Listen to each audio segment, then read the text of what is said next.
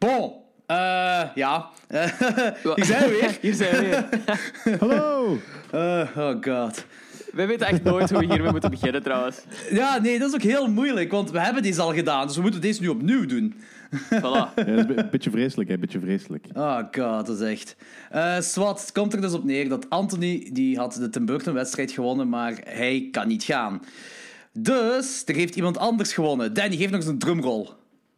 Degene dat dichtstbijzijn het schiftingsgetal 137 zit, met maar 93 getallen naast het schiftinggetal, is... Tom van Quickelbergen. Daar verpestte Danny het bijna. Nee, dat is, dat is wel, dat is wel, ik ben aan het... eh, en op een gegeven moment eh, begint Jordi door te praten. Ik had, ik had geen idee of ik nog moet tonen of niet. Ah ja, oké. maar hij had dus Dus het... het is goed gekomen. Slecht afgesproken, man. Ja, Slecht we spreken ook gewoon niks af. Voilà. Er Anyways, proficiat Tom. Tom Proficiat hij heeft, Yay. heeft gewonnen. Hij heeft het getal 44 gezegd. En ik zal onmiddellijk ook de twee runner-ups zeggen. Voor moest Tom ook niet gaan. Het is een beetje shock notice, notice al allemaal. Ehm, moest Tom van Quickelbergen niet kunnen gaan, dan hebben we nog altijd Tamara Laarmans met het getal 40. eh, die zou kunnen gaan. En als zij ook niet kan gaan, dan is het de beurt aan Alexander Gonnissen met het getal 253. Dus ja, Tom, laat iets weten als je kunt gaan. En anders spelen we de kaarten door naar Tamara. Voilà. Proficiat. En Tamara, laat me weten of, of dat jij kunt gaan, dan speel ik kaart door naar... Alexander. Tom? Alexander. Ja. Oké, ja, voilà. Eh, ja, dan is het nu tijd voor Danny Kast.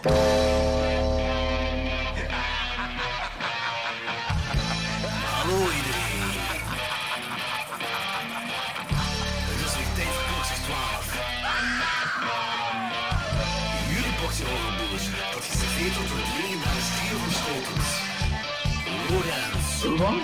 Ik kan me zelfs niet een beetje herinneren. Danny Ja, fuck die, fuck die mensen. en Jordi. Haha, yes! Bier drinken. Woo!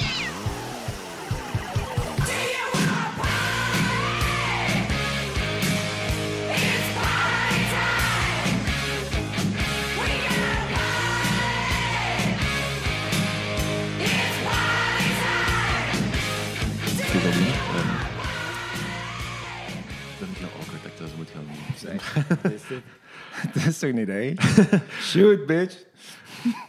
Hallo beste luisteraars en welkom bij de nieuwe aflevering Klokslag 12. Het is de tweede solocast. Eh, vorige week was Steven Lorenz met zijn bespreking van de eerste aflevering van Castle Rock. En nu is het mijn beurt. En ik heb vandaag een gast, Dennis van Esser. Dat klopt. Uw Ja. buurman. Mijn buurman, effectief. Dat is, ja. Ja, dat is wel zot eigenlijk, maar zo wat. ja, we kennen elkaar van... ehm, ja, zo half-half van, denk ik, 15 jaar geleden, de Limburgse Hardcore Ja. scene. Klopt. En plots, een paar, een paar maanden geleden, kreeg ik een berichtje op Instagram. Zeg, woont je niet op die straat? Ik zei, eh, ja, dat Maar klopt. ik zie hier een viking in de straat lopen en ik denk bij mijn eigen van, ik ken die van ergens, maar is dat, die, is dat Danny? Ja, want allee, je ging toch ook veel naar shows vroeger en zo. En Ja. ik heb u honderd keer gezien of zo. En toch, om een of andere reden, nooit echt... Ja, oppervlakkig misschien wel eens een gesprek gehad, maar nooit... Nee, we zaten voornamelijk op messageboards vooral. Ja, in een tijd dat dat nog hip was. Ja, toen dat dan nog kon leven. Toen dat nog eh, gewoon een compilatie van ruzies was eigenlijk. Ja, maar dat is een, dat goe- dat is een goeie moment. Dat is, Ja, nee, maar dat is wel... Ik heb zo het idee dat heel veel van het sceneleven ook een beetje is verdwenen sinds dat eh messageboards zijn verdwenen. Want er was wel, Ja, niet helemaal, maar het is zo, ja, er was een bepaalde ja, rode draad wat nee, doorliep op dat is ook waar, maar... Ja, ik vind dat eigenlijk ook niet zo heel jammer dat dat weg is, omdat je, je stak daar zoveel tijd in en eigenlijk waarom. Ja, het is, het is, eh, met de jaren vind ik het veel leuker om gewoon nog eens af te spreken met de mensen van toen in de plaats van erover zitten lullen online. Maar wat, Zo, in ieder geval, ehm, ja, dus buren. ehm, ja, en ja, we hebben allebei een, f- een fascinatie voor horrorfilms, voor degelijke muziek. Dus ik dacht van, ah, ik ga die mensen uitnodigen voor een interview. waarvoor dank. Dus ehm, nou, vertel eens, eh, wie Ja. zijt je? Waar komt u vandaan? Wat zijn Ik, uw achtergrond? eh, ja, ik ben Dennis. ik ben eh, van Mazijk oorspronkelijk, maar eh, ik ben naar Antwerpen geëmigreerd. Bekend verhaal. Ja, inderdaad. Dat is een beetje een parallel tussen nu en mij ook nog. Ja, maar een tijd geleden, toch wel een twaalf jaar geleden, ehm, vooral voor mijn werk. Eh, ik werk in televisie als regisseur. Staat een beetje haaks op de smaak van films eh, die ik heb, eh, de programma's die ik maak. Maar langs de ene kant vind ik dat niet erg, want ik doe mijn werk kei graag. Ehm, en ja, ik ben gefascineerd door alles wat iets of wat obscuur is. Of het nu film of muziek of gewoon populaire cultuur of zelfs als het met eten te maken heeft ook. Gewoon als het een beetje off the beaten path is, vind ik Obscuur het meestal... eten, dat is zo. Ja, obscuur eten. Weet je, een beste, beste voorbeeld, ik zat, ik zat in Bali niet zo lang geleden en dan ga ik echt naar de meest crappy uitziende zaak, gewoon omdat ik weet dat ja, toeristen daar niet gaan en dan zit ik daar en dan, Mhm. dat, is, dat was redelijk cool en mijn vriendin moet dan mee. En die vindt dat meestal niet zo te gek. Ik Maar- ik zal geen... Ik, En dat was fucking goed, man. Dat was echt niet normaal goed eten. ik, vind dat, ik vind dat cool dat mensen dat kunnen. Sophie heeft dat ook, ook bijvoorbeeld. Die kan zo experimenteel zijn met eten, maar ik ben heel... Ja, als ik het niet ken, moet ik het niet hebben. Dat is, ik, heb heel veel, ik, ik heb heel veel schrik voor het onbekende op vlak van eten. Fear of the unknown. Wow, zo van. Dat, ja, je moet gewoon een beetje durven, Danny. Dat Ja, ik is weet het. dat, ik weet dat, ik weet dat. Cinema is dat hetzelfde. Maar ja, cinema is geen aanval op een smaakpapil. En dat is, Dat is waar. Maar ja, soms wel op je hersencellen, maar... Nee, en eh, ja, voor de rest... joh, Ik, ik, ik, ik weet nog goed... ehm, ik kom, juist zoals u, uit het tijdperk van de videotheken. Hè. ja. En eh, ik denk dat daar mijn fascinatie voor horror begonnen is. En ik denk dat dat veel mensen die wij kennen, die van horror houden, dat, dat vindt zijn oorsprong daar bijna altijd. De moment dat je in een videotheek langs die rekken wandelt en je ziet die hoezen staan, spreekt tot de verbeelding. Of de, de, de verhalen van klasgenootjes die al naar Faces of Dead hadden gekeken, zo van die toestanden. Ja, ik heb die altijd zien liggen, die Faces of Dead, maar dan... eh, om een of andere reden was dat nog een categorie hoger dan... eh, moest je eigenlijk die pas laten zien als je die wou lenen. Ja, maar zei ik niet. Ja, ik ging meestal naar die... en op Glabbeek had je videotheken. En die zijn gegeven moment ook gesloten. En toen ben ik naar dingen beginnen gaan in eh, Genk. Was Circle? Ja. Ja. En daar was dat... Ja, dat is toen op een gegeven moment dus ook nou, we beginnen shiften naar, naar dvd's. En dat was ook goed, maar toen... Ik had het idee dat er zo plots minder interessante dingen waren. En heel veel van die eh clichématige, bijna sci-fi-achtige horror wat er eh Ja. begon te liggen. Maar nog altijd wel heel veel goede dingen. Maar het is Nee, zo, het is, dat is waar, maar ik, ik denk toen DVD uitkwam, vond ik, want ik was wel onmiddellijk gewonnen voor dat format ja, ik eigenlijk. ook. Want, Het beeld ja, was fantastisch. Dus. Ja, ik, was op, ik zat toen ook op school eh, in, ja, om te studeren voor regisseur. En ik dacht van, ik moet dat hebben onmiddellijk. Maar de, de eerste lichting van films die uitgebracht werden, daar zaten niet veel goede horrorfilms tussen. Dus je zat wat dvd's aanging in de videotheek. In het begin, horror was pretty basic. zo Was er niet gewoon distributeurs die gewoon zo... We gaan zo snel mogelijk proberen in te pikken op dat formaat met, eh, Oh. met titels die eigenlijk heel weinig in rechten kosten. Ik zo. weet nog, de eerste horror die ik gekocht heb op DVD was The Haunting, de originele. Ehm, en dat was nog zo toen, toen de kartonnen DVD-hoesjes waren. Ik weet Ah, ja. of je dat nog kent. Ja, ik, ik heb onlangs eh, in The Mouth of Madness eh, gekocht. En Ja. dat is ook in zo'n kartonnen doosje. Je had er ook zo van die die je aan de zijkant open kan klappen. Ja, dat was zo eentje. Dat was zo een. En, en eigenlijk toen ik mijn DVD-speler zelf eh, kocht, om die dingen te verkopen, eh, staken ze daar dan zo vijf films bij. Maar in de plaats van die erbij te steken, kreeg je papiertje en mocht je zo iedere maand voor vijf maanden lang ene kiezen. Maar ja, daar stond niks van horror in. En ik heb dat ding gekocht in, ik denk in 98. En eh, ik denk dat ik zelfs nog weet welke films ik heb. Dat was Taxi Driver heb ik dan gepakt, eh, China Syndrome, Dr. Strangelove. Goh, die andere twee, dat ontsnapt mij nu even. Dat Maar... zijn de knallers. Toen ik, Ja, dat was... toen ik mijn DVD kocht, dat zat- zat er zo vier films bij. Eén was in The Perfect Storm, de andere was dan eh, niet Ghost of Mars, maar die andere crappy Mars-film van jaren negentig. Ghost from Mars is ook niet echt een hele goede Ja, nee, nee. Maar Nee, een andere Mars, welke was het dan? Oh, ik weet het niet meer, maar dat, het ging over, over insecten die op Mars... eh, ze probeerden Mars daar dan eh, vruchtbaar te maken met uh, geoplanetering. Oh, en dat had het effect... eh, dat sloeg niet aan, want om een of andere reden zaten daar eh, levensgevaarlijke in- eh, insecten of fungi die zo alles Ah. op, opvraten. Ja. Dat is ook geen goede film.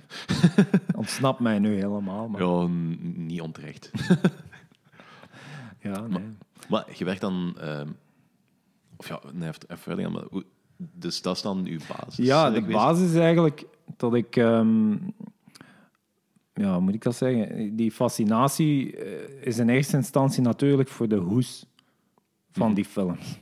Want ja, die grote cassetten... En natuurlijk hoort je dat niet als kind. Ehm, dus uw eerste horrorervaring, althans voor mij, is gewoon televisie. Ehm, en ik heb daar toch even moeten over nadenken, want mensen gaan nogal heel snel naar films zoals Jaws, wat dan eigenlijk niet zo horror is, maar wat wel een horror-impressie Ja. op een kind heeft. Maar ik denk de eerste film waarvan ik mij nu herinner van, eh, is eh, Cat's Eye eh, Ah, van Stephen King. van Stephen Ja. King.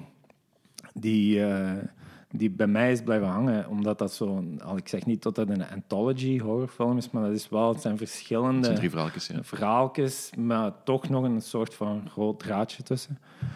En die, dat, ja, angst van dat klein, mottig goblinken of trolletje, Ja. ik weet niet wat het daar Ik is. heb, gisteren, ik heb hem thuis ook gelezen, ik heb hem gisteren nog vastgehad. Ah ja, Dus- dat was echt eh, dat, die sowieso. En dan met eh, in, een- in de adolescentie te geraken, als je zo 15, 16 bent, dan, eh, ja, dan gaat dat snel. Hè. Dan, dan komen de Nightmare on Elm Street en Friday the 13th in de tijd. En, ehm, omdat ik nogal iemand was die graag dingen verzamelt. Ja, dat klinkt, dat klinkt waarschijnlijk ook voor veel mensen heel bekend. Eh, maar ehm, Dat is een, dat is een, ja, dat is en een gegeven ik, had dat mij. dan, op, als ik zo 13, 14 was, had ik dat al met alles wat zo anime en manga, manga was. Mhm. Eh, dus ik had al wat videobanden. En dan op een bepaald moment, als ik 15, 16 was, dacht ik van, fuck, ik wil horrorfilms hebben. En dan heb ik eh, als eerste horrorfilm die ik echt gekocht heb, was eh, Evil Dead eh, van Sam Raimi. En ik heb die gekocht in de videotheek. Maar niet een ex-rental of zo. Ah, Effectief gegaan naar de videotheek op de Eikerstraat in Maaseik en gezegd van ik wil de film Evil Dead hebben. Kan ik die kopen? En dan hebben die die besteld in een gewoon koopversie. Ik weet nog dat ik dat belachelijk veel betaald heb.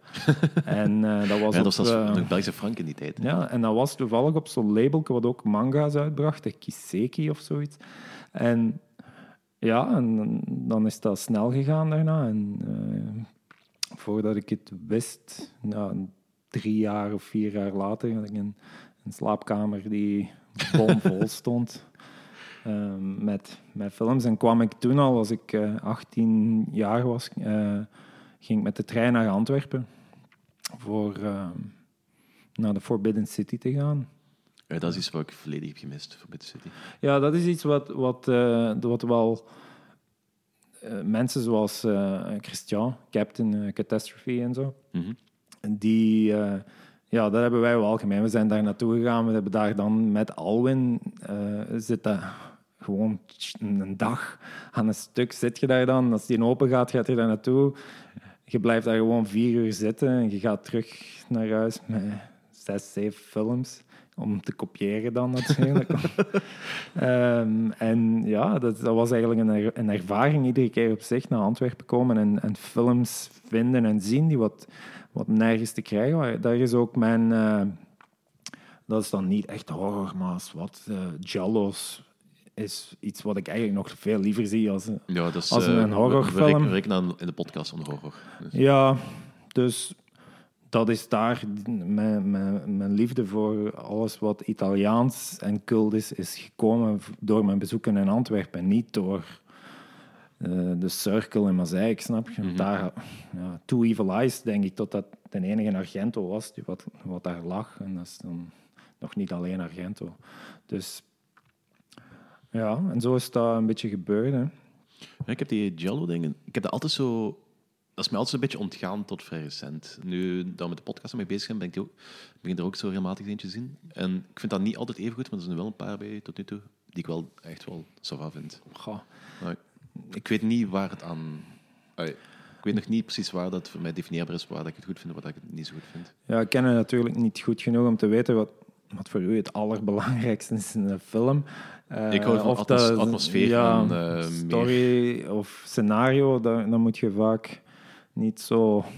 Ja, een Jallo blinkt daar niet altijd in uit, laten we het zo zeggen. Maar ik vind het toch vaak een heel creatief... ehm, al die goede Jallo's zijn eh, visueel veel aantrekkelijker Ja, dat is dan wat ik meestal wel interessant vind. En dat is zo wat ik in de Italiaanse dingen wel heel vaak zie. Dat is waarom ik zo, denk ik, Suspiria ook zo zot van ben. Ja, Suspiria is dan... Ja, Argento heeft wel veel Jallo's gemaakt. Suspiria is geen Jallo, maar... Maar ehm, ja, als ik dan denk over zo Jallo's die wel echt een moeite zijn voor mij...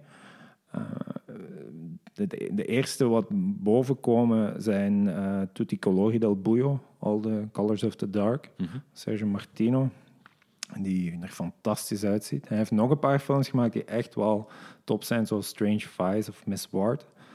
Ook met mijn favoriete Scream Queen, eh, Edwig Van. En als je dan ja, doorkijkt, zo eh, What Did They Do to My Daughters? Of ja, wat is er? er zijn er zo fucking veel. Het is niet normaal. Full Shave zelfs, die eh, eh, Lizard eh, in a Woman's Skin, wat ook een Jallo is. Een heel mooi gestileerde Jallo. En als je dan echt voor een hele goede The Fifth Chord, ehm, die zelfs de cinematografie is door Storaro. Dat is de man die Apocalypse Now heeft gefilmd. Ja. mhm. Dus ja, dan kun je wel ervan uitgaan dat die dingen er goed uitzien. Hè. Ja, dat is, dat is wel een referentie. ja, er zijn er ook een paar crappy eh, films, maar ja, het is met ieder genre. Hè. ja, het is daarom dat ik, daarom dat ik het ook niet, op, ook niet afgeschreven heb. Dus, ik, heb een paar, ik heb een paar dingen gezien die ik al goed vind, een paar dingen gezien die ik minder goed vind, maar het is zo... Dat is bij elk sub, subgenre. Maar ja, dat is de normaalste zaak van de wereld. Hè.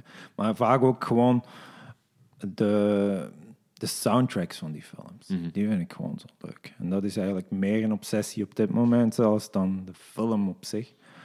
Ik Ja. zit hier momenteel achter, ehm, of voor hoeveel platen? Jongen, dat ik het niet meer weet. te, te veel. Te weinig plaats meer. Maar eh, ja, de meeste zijn wel eh cult en horror soundtracks. dus. En om een of andere reden, eh, want ja, ik, ik veronderstel dat jij wel iemand bent die vaak dingen rewatcht, opnieuw bekijkt. Ehm, Of valt er nog mee? Dat valt eigenlijk mee, want het probleem is dat er zoveel dingen is. Ik ben de laatste tijd proberen om zoveel dingen die ik nog niet heb mee opgepikt, Ja. mee op te pikken. En dan heb ik niet veel tijd voor rewatches. Jo, die staat bijvoorbeeld veel feller mee bezig. Ja, ik ben daar nu ook niet zo heel fel mee bezig, maar wat ik wel heb is als ik, eh, ik luister wel veel naar, naar mijn platen en eh, dan krijg je zo flashbacks van films. Ik, ik ben zeker niet iemand die tot in detail iedere film onthoudt wat hij gezien heeft. Ook. en er zijn films, echt klassiekers, die ik misschien al 15 jaar niet meer gezien heb. Ehm, en toch, als je dan een plaat opzet van zo'n film en de soundtrack, dan komt dat toch altijd een beetje terug. Dus het is Ja, nooit helemaal weg. Maar vraag me nu niet eh, van alles wat ik heb, eh, wat er gebeurde in minuut 50. Hè. Ik bedoel, nee, maar ik, ik heb dat heel vaak, ik heb dat wel heel vaak dat bijvoorbeeld eh, als een eh, film die ik mediocre vind, een goede soundtrack heeft, dat ik al veel sneller geneigd ben om te zeggen dat ik dat een goede film vind. Ik vind dat geluid, eh, soundtrack vind dat mega belangrijk bij een film. ja, top. Dat is echt... Ja, ik heb liever een met een goede soundtrack. Met, ja, weet ik veel, dan de cinematografie moet ook wel heel goed zijn, maar als de muziek echt goed is, dat kan u meeslepen door kutbeelden. Snap je? Het is zo van, oké, het is toch nog spannend door de muziek. Ja, ik ben de week, eh, ik had u dat gezegd, ik had de week eh, de Goblin soundtrack van Dawn of the Dead gekocht bij Ja. Fat Cat. En Blade Runner. Maar, maar Welke, de originele Blade Runner? origineel Blade Runner. Ik heb Die 2009, eh, 2049 Ja. heb ik tijdje ook gekocht. Maar dat is ook een, dat is ook een top Dat is een soundtrack. goede soundtrack, man. Dat is belachelijk. Dat is echt zot. Maar ge- gewoon sowieso in het algemeen. Je, je brengt dan de sequel uit van de film, ik denk 40 jaar na het origineel. Ja.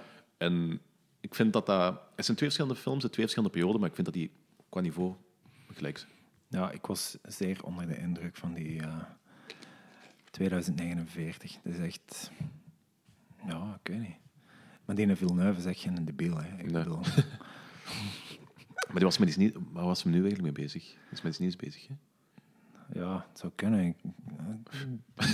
Dat is eh, IMDB-materiaal om dat op te zoeken, maar ik weet het niet.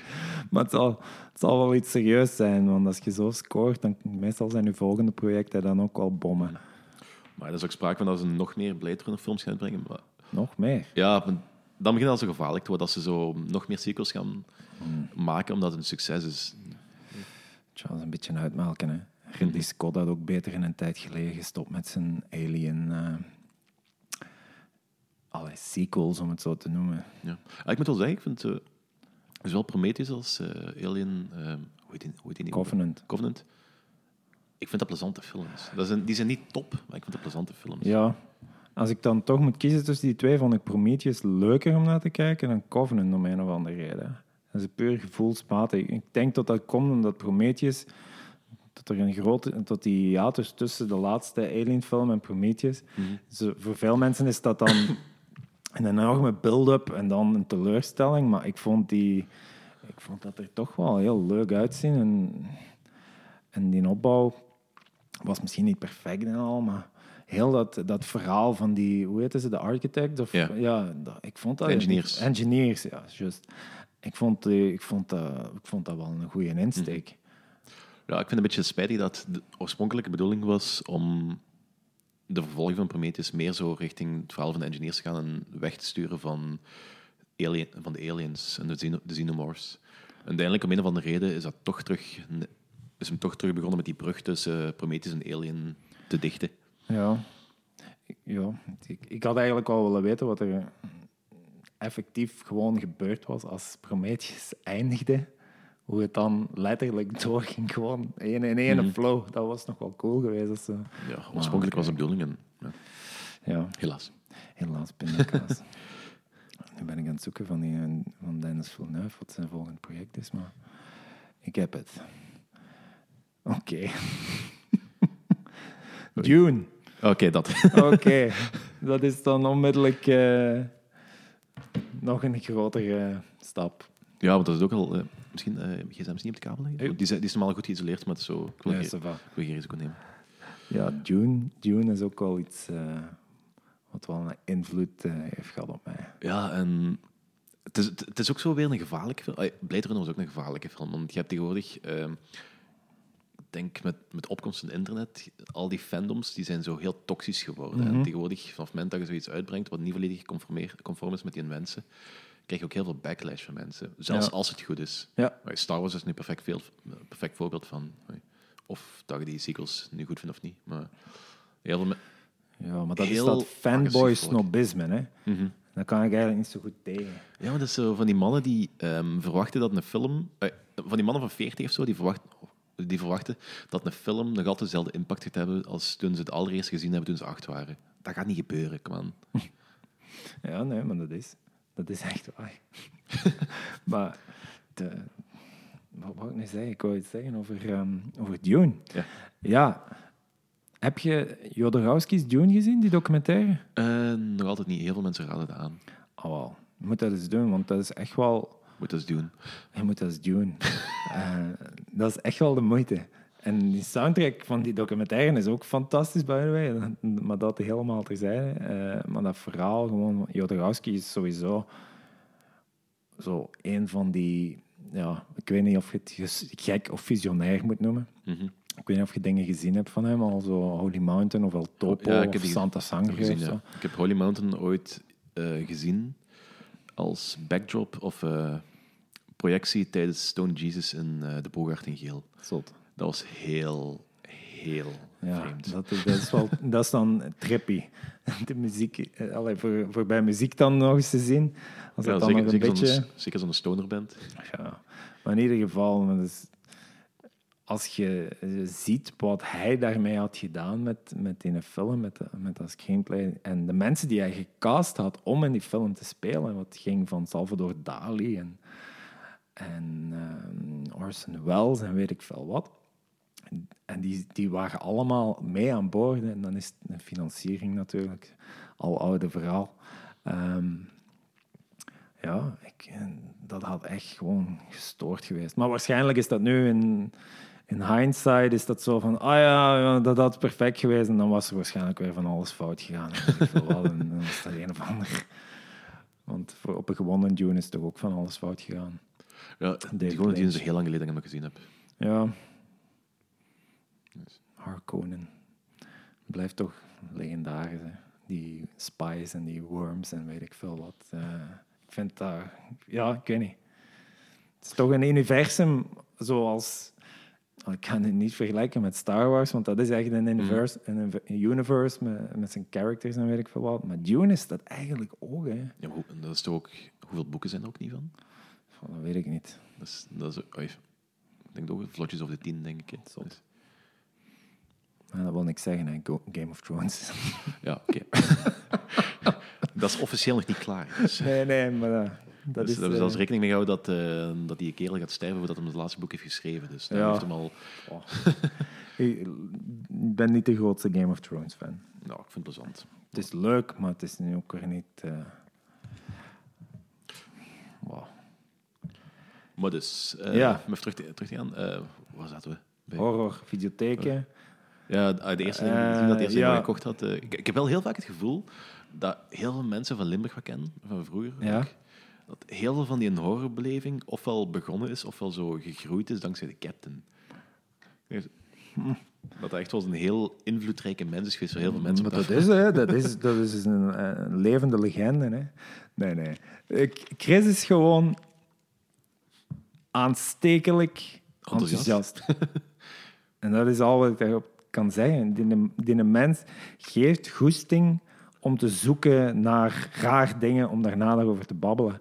En ik had... eh, vroeger was ik eh, goed bevriend met, eh, met een gast uit Mazeik. En door hem heb ik Chris leren kennen. En wij bolden gewoon naar Hasselt door de week. En dan gingen we gewoon naar Christian. En dan, leende ik, dan keken we daar. Of ik leende zo wat films daarvan. En andersom juist hetzelfde. Ja, dat was altijd een ervaring. En iedere keer iets, heb ik wel iets nieuws. Of dat nu zo cheesy is als eh, The Story of Ricky. Ik weet niet of je die film kent. Story of Ricky. The Story of Ricky. Dat is, zo'n, dat is een eh, horror kung fu hybrid. en, en Chris had die dan echt eh, een of andere slechte kopie, Duits gedubt. Ja, dat was fantastisch. Dat was echt met Ricky die op een kerkhof aan het trainen is en die grafstenen twee slaat en dan in een gevangenis met een of andere houtschaaf iemand over zijn gezicht gaat en zo. Ja, dat was echt zo van, what the fuck is dit? Maar ook opnieuw Argento en Fulci en zeker, zeker eh, Texas Chainsaw. Christian heeft er zeker heel veel mee te maken met de dingen wat ik gezien heb op bepaalde momenten in mijn leven. Of de, gewoon, eh, ja, zoals ik zeg, dat enthousiasme. Dat is echt eh, aanstekelijk geweest. Ja, ik, hij, deed, hij deed in de tijd in Zaal België ook regelmatig wat dingen. hè. Ja. Ik ben ooit een keer aan de vertoning geweest in twee. Grindhouse-avonden waren dat, hè? Of niet? Ja, zoiets. denk ik. Ik, ben, ik weet dat ik ooit een keer aan een vertoning ben geweest van ehm, twee films. Eén was Land, Land of the Dead, en de ander weet ik niet meer. Ja. Maar hij had wel zo de, een groot deel van zijn horrorpostercollectie had hij nog opgehangen en hij draaide dan plaatjes tussendoor. Dat. Ja. is, dat is plezant. Top. hè? Ja, dat is nog zoiets. Ik denk dat Dawn of the Dead waarschijnlijk ook een van Christian's ultieme favorieten. Ik weet nog, als ik... Je staat daar niet bij stil als je zo aan het begin bezig bent daarmee met eh, hoeveel verschillende cuts van een film zijn er. En dan had je, zeker bij Dawn of the Dead, dat blijft gaan. US Theatrical, US Extended Cut, dan European zo- cut, European eh, Cut, Argento. Argento Cut, dan weet ik veel wat. En dan is er toch nog een shot waar je, eh, een versie waar je shot in zit met een helikopter eh, die in een zombie eh onthoofd of ik wat. Dus er zijn duizend... en ja, daarvoor is Christian ook wel handig. En ik heb daar ook heel veel dingen gezien, zo bijvoorbeeld boeken wat hij had, of zo- zo'n eh, boekje van Last House on the Left, of zo'n compendium van Cannibal Holocaust. En dan, ja, dan kwam ik thuis en dan ging ik zoeken waar, dat, waar ik dat kon kopen. En dan kocht ik dat. Ik ben ook filmposters beginnen verzamelen door Christian. Ja, ja, het is de godfather of gore. Voor dat is niet de Herschel, eh, Gordon Herschel Lewis, dat is gewoon Christian Maas. Nee, nee, geen discussie. Awesome. In, Antwer- binnenkort in Antwerpen. alles, komt, alles komt dan hier. al vijf jaar mee aan het afspreken, dat is niet gemakkelijk. Ja, misschien moeten we gewoon eens een keer... ehm, jij en hij samen een aflevering... eh, Maar jongens, toch. ik, ik, Christian, als je luistert, ik heb hier dus nog altijd, al vier jaar of zo, een patch liggen van Friday the 13th, die ik gekocht heb in Austin voor u. Ze liggen hier nog altijd. Hè. Het is maar dat je het weet. Ik zal de boodschap tot doorgegeven. Ja. ja. Dus tot zover. Allee, ik weet niet. Als je, als je, als je vanaf dat punt kijkt, hè, dan ben ik toch wel veel kritischer geworden. Als ik, als ik kijk in die jaren dat ik eh, naar Hasselt ging of naar hier in Antwerpen, naar de Forbidden City. Je keek naar alles wat bewoog. Hè.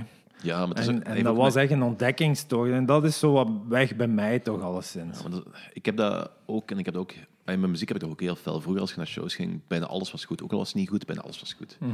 En als je ouder wordt, besef je toch dat dat een hoop crap is en dat het soms plezanter is om je tijd aan andere dingen te spenderen of met, op shows met mensen te hangen in plaats van Ja. naar Band X te gaan kijken. Dan heb je gelijk dat je ook... Er is ook zoveel, zijn ook zoveel films, je hebt ook niet, veel- niet tijd om elke film te gaan kijken. Ook die crap. ik, begin ik heb dat nooit gehad tot vrij recent, dat ik zelfs films afzet. Ah, Want dat deed ik vroeger nooit. En tegenwoordig heb ik zoiets van, als, als het na een half uur, als het me niet boeit, of als ik het echt slecht vind, ja, het is beter dat ik met een smartphone eh, ga beginnen, omdat het me niet boeit en dat ik Nee, nog tijd verkakken ben. Dan kan ik beter iets anders opzetten. Ja, ik heb dat eigenlijk ook wel. Maar niet zo, niet zo heel vaak toch niet hoor. Ja, ik heb het niet vaak, maar ik heb het af en toe wel. Ja. Vroeger had ik dat nooit. Ik heb dat rapper met een serie of zo. Of iets anders. Dan, dan heb ik zoiets van, ik ga hier mijn tijd niet in investeren. Zeker niet in een serie en dan drie afleveringen verzitten en dan Hmm. stoppen omdat het niet meer leuk is of zo. Korte pijn gewoon. Met films heb ik dat minder. Waarschijnlijk omdat ik nu op het punt ben gekomen eh, dat ik wel wat aan time management moet doen. Tot je bijna op voorhand al research doet over wat je gaat kijken, om zeker te zijn dat het wel de moeite gaat zijn om te kijken. Het klinkt helemaal niet zo spannend allemaal dan weer, maar Ja, maar nee, het, is wel- Het, is normaal, want... kijk, is- er is sowieso een quasi oneindig aanbod aan films waar je kunt kijken. En kijk is plezant. In plaats van iets wat... ai, als 9 van de 10 mensen zeggen van het is bagger, en andere film zeggen 3 van de 10 mensen het is bagger, kun je beter die, andere film gaan kijken. Hè? Nee, dat is. Ik heb enorm veel moeten vliegen de laatste tijd eh, voor, voor een project. En ehm er waren heel veel vluchten bij van boven de tien uur. En ik heb het gewoon vertikt om naar al die kutfilms te kijken wat op die dingen staan. En dan altijd browsen naar de classics. En dan, ik weet ik veel, eh, wat ik heb al gezien, Night of the Hunter. Zo van die dingen. In een vliegtuig. Ik denk niet dat iemand dat al heeft opgevraagd in een, in een vliegtuig. Oude films met Robert Mitchum. Ja, maar als- of wat Stanley Kubrick classics zitten kijken. En mensen als- rond mij zitten allemaal te kijken naar Rampage. En weet ik veel wat met The Rock. Ja, iedereen Maar- kijkt wat hem wil. Hè, maar ik had zo even iets van... Ik ga, ik ga ook niet in een vliegtuig kijken naar Solo of zo. Of naar een, Ja. Star Wars. Omdat, ja, sorry, maar op 20... Op 20, 5 bij 20 bij wijze van spreken. Ja, Komt zo'n film niet tussen recht ook niet. maar nee. En die zijn dan ook nog eens ge... Die, alle, die worden, dat worden geknipt, hè. Een vliegtuig In, ja, in die, in die versies. Die zijn... Er komt er altijd zo'n boodschapje voor van ja, de, de format has been adjusted and certain scenes cut. Oh, weet ik veel. Het zal ze niet mogen tetten in een vliegtuig of zo, ik weet het niet. Ja, waarschijnlijk om eh, mensen van die of die religie niet eh Ja, tegen schenen te schoppen. stel je voor. Ja, dat is eh, tegenwoordig alles is super. Politiek correct. Ja, Ja, alles is kwetsbaar. dus ik was al blij dat er die klassiekers... eh, Maar ik vind het gewoon straf van als Night of the Hunter daar dan op staat. Hoeveel films zitten in die, in die database? Massa's.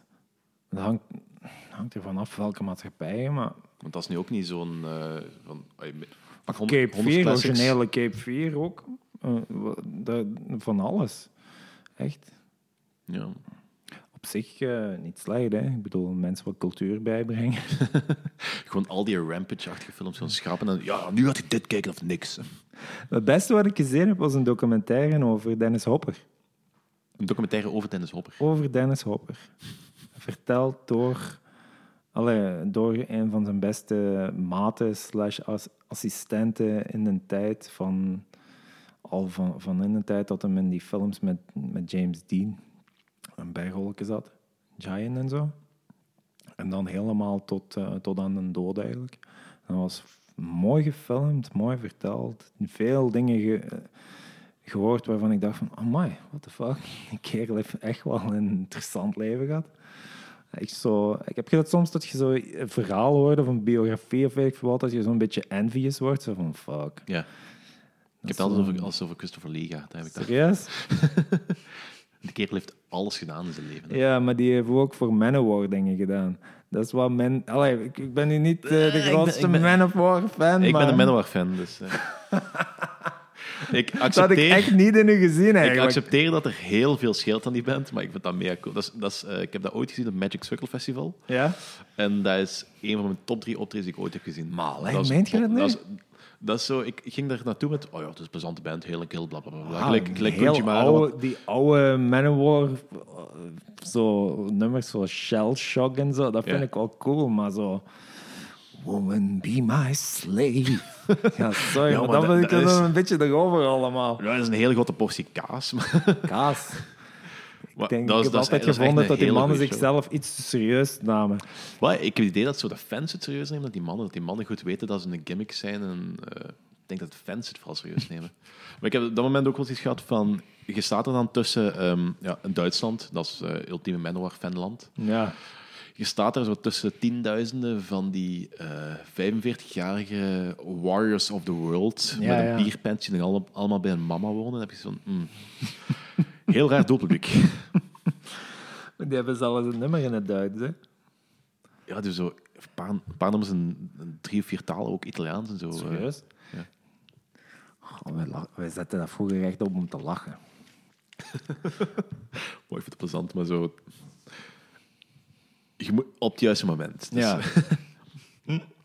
Maar is wat, ehm, even terug. Je, ja, je maakt dus programma's op tv, maar heb je nooit zoiets gehad van... Ik wil eens een keer een film maken of zo? Of Goh. horror? Of, oh moet, moet, moet zelfs niet per se horror zijn. Ja, dat is zo'n moeilijke vraag. hè. Ik ben iemand... Ik zit in een reality-tv-stal. Ja. Je moet snappen tot daar door mensen in de cinefiele stal Op eh, een beetje op, op neergekeken. Terwijl wij eigenlijk het moeilijker hebben dan hun. Want ik weet niet waar mijn verhaal naartoe gaat als ik begin te draaien. Wat het natuurlijk heel interessant maakt. Maar ehm, ja, ik, eh, ik zou graag. Ik, ik, eh, ik ben in mijn opleiding ook wel iemand geweest. eh, ik heb in Genk gestudeerd en dat is dan opnieuw weer de school waar op neergekeken werd door mensen die rits deden of narrafie of, of eh, de, ar- de artiesten op Sint-Lucas of op Kask. En bij Ik denk- ons op Ik school... denk bijna alle, af, eh, bijna alle opleidingen in Limburg. Wat Ja, waarschijnlijk. Maar ik was gewoon te laat voor ingangsproeven in Brussel. Laat beslist en eh, ja, kon beginnen. heb ik dat gedaan. Nog even getwijfeld in na het eerste jaar om, om te verhuizen. Toen had ik zoiets van, boah, die gaan mij weer alles opnieuw laten doen en zo. Dus ik heb doorgezet. En eh, bij ons op school was het in een tijd niet echt eh, zo dat mensen echt aspiraties hadden om dingen op film te doen zelfs. Ik bedoel dan echt op pellicule. Ja. En eh, ja, ik was dan wel zo.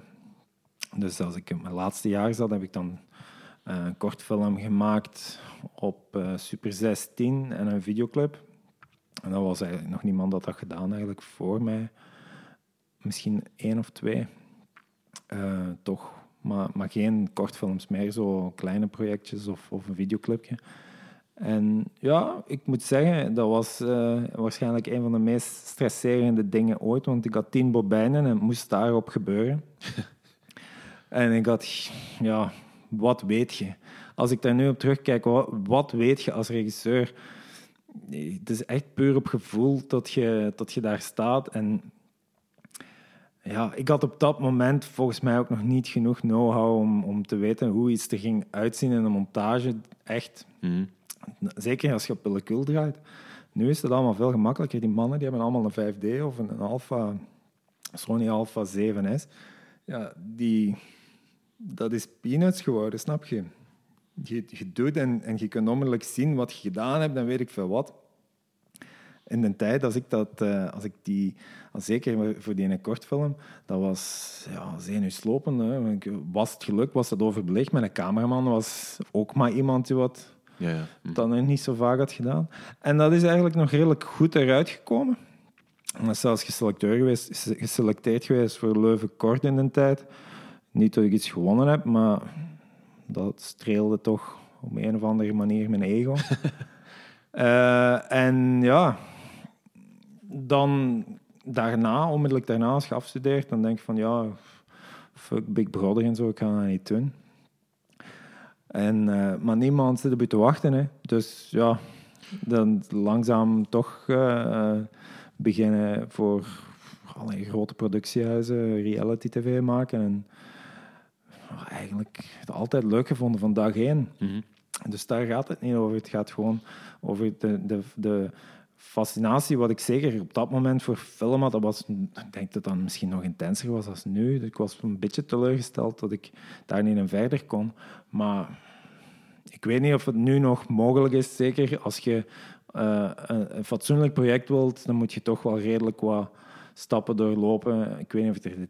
Ik moet er tijd voor maken. Eigenlijk zo'n Ja. half jaar congé moeten pakken. En, eh, en gewoon al die snippets wat ik heb van ideeën eh, van over de laatste tien jaar daar iets mee doen. En, eh, en kijken wat en hoe. Maar ja, een kortfilm zou waarschijnlijk het allermakkelijkste zijn. Maar Mhm. ik zeg het. Ja, Ik soms, heb, je eh, hebt zo, soms van die mensen die zo na x aantal jaren het effectief nog proberen. Like, ik weet niet of je Jasper Franke kent. Nee. Ja, maar die heeft... ehm, dat is een kerel, eh, die is van deze kanten, maar die werkt in Hasselt ergens, in Alkmaar, ergens, ergens in Midden-Limburg. Mhm. En ehm, die heeft onlangs nu een kortfilm gemaakt, Muil. Kijk. Dat is, dat is een aanrader, dat moet je echt kijken. Ah, dat is, checken. ehm, er gaat nu zo filmfestivals over de hele wereld rond. Cool. En dat is een gast, die is ouder dan ons allebei. Ja. En die heeft dat zo ook heel lang willen doen en nooit gedaan en nooit gedaan, nooit gedaan. En nu is ze daar toch mee begonnen. Maar echt, dat is topniveau. hè. Mm, Oh, Dus we zijn het hey, Ik zeg niet dat, ik, zeg niet dat het niet mogelijk is. Hè. mhm. Maar het is heel moeilijk, ik snap dat ook. Weet je... ehm, Voor mij is het moeilijker. Ik, ik, ik, wil ook- ik financier je dat en al, snap je? Ik denk dat dat ding... je moet echt geobsedeerd zijn om dat project tot een goed einde te brengen. Ja, en de- Want en dat gaat niet op een half jaar, waarschijnlijk. En ja... Ik, Ja, ik zou het ook heel graag ik- willen doen, maar ik heb zelfs de filmachtergrond niet. Dus, eh, Ja, dus maar... ik heb gewoon verliek opgegeven. Goh. Ik, ik, ik vermoed dat er wel ooit eens iets anders zal komen of zo eh, dan televisiewerk. Eh, en ik schrijf zeker alles wat in mij opkomt op. Dat is al, dat is al een begin. Mhm. Maar om nu hier te liggen pretenderen van ik ga, ik ga films maken en ik ga dit doen, Maar de wens is er dan ja, ergens is er een stil en een droom. Eh, maar main, mainstream cinema in België is sowieso al voor de happy few. Ofwel voor de poulains of de grote talenten, die wat er zeker zijn en waar ik enorm veel respect voor heb. Ofwel voor de FC de kampioenen films eh, en consorten. De buurtpolitie. Ehm, ja, maar eh, ja, als het ervan komt, ik zal een bericht sturen. Hè. Ah, kijk, top. Je kunt Ja. makkelijker een serie produceren, denk ik, in Vlaanderen op dit moment. Eh, en zoiets zoals, eh, allee, ik zeg maar wat, Tabula Rasa of zo. Eh, om iets gelijkaardigs als film in de zaal te krijgen, ik denk dat het moeilijker zou zijn geweest dan die reeks te produceren, eigenlijk gezegd. Ja, het is sowieso wat Jan Vrijen ook altijd blijft aanhalen. En ik ben er niet 100% mee over eens, maar er zit ergens wel een grond van waarheid in. Er is geen publiek voor horror op grote schaal in België, zegt hem. Nee, misschien niet. Ik vond wel op... Ik geloof wel, ik geloof wel dat, er, dat daar kan zijn, maar op het moment is er niet. Dus, maar ik geloof wel dat het iets is wat wel kan ontwikkelen op korte termijn. Ja, maar het ding is, hè, Danny, tot wat... Waarom niet zo van die crossover dingen zo? Waar is die edgy politiefilm? En waarom is het altijd zo... Allee, de Code 39 film, of ik was het 37, Ik weet het zelfs 39, of- I don't care. Zo van die dingen, ja, kun je moeilijk edgy noemen. Of, ehm, ja, weet ik veel, man, wat is er allemaal? Het zijn ofwel sociaal geëngageerde drama's, ofwel comedies, Ofwel kinderfilms. ofwel kinderfilms. Ehm, en ja, en dan soms zit er zo eens iets interessants tussen, zoals Dardennen of zo. Nu, ik ga eerlijk zijn, zo fel ben ik nu ook weer niet meer mee.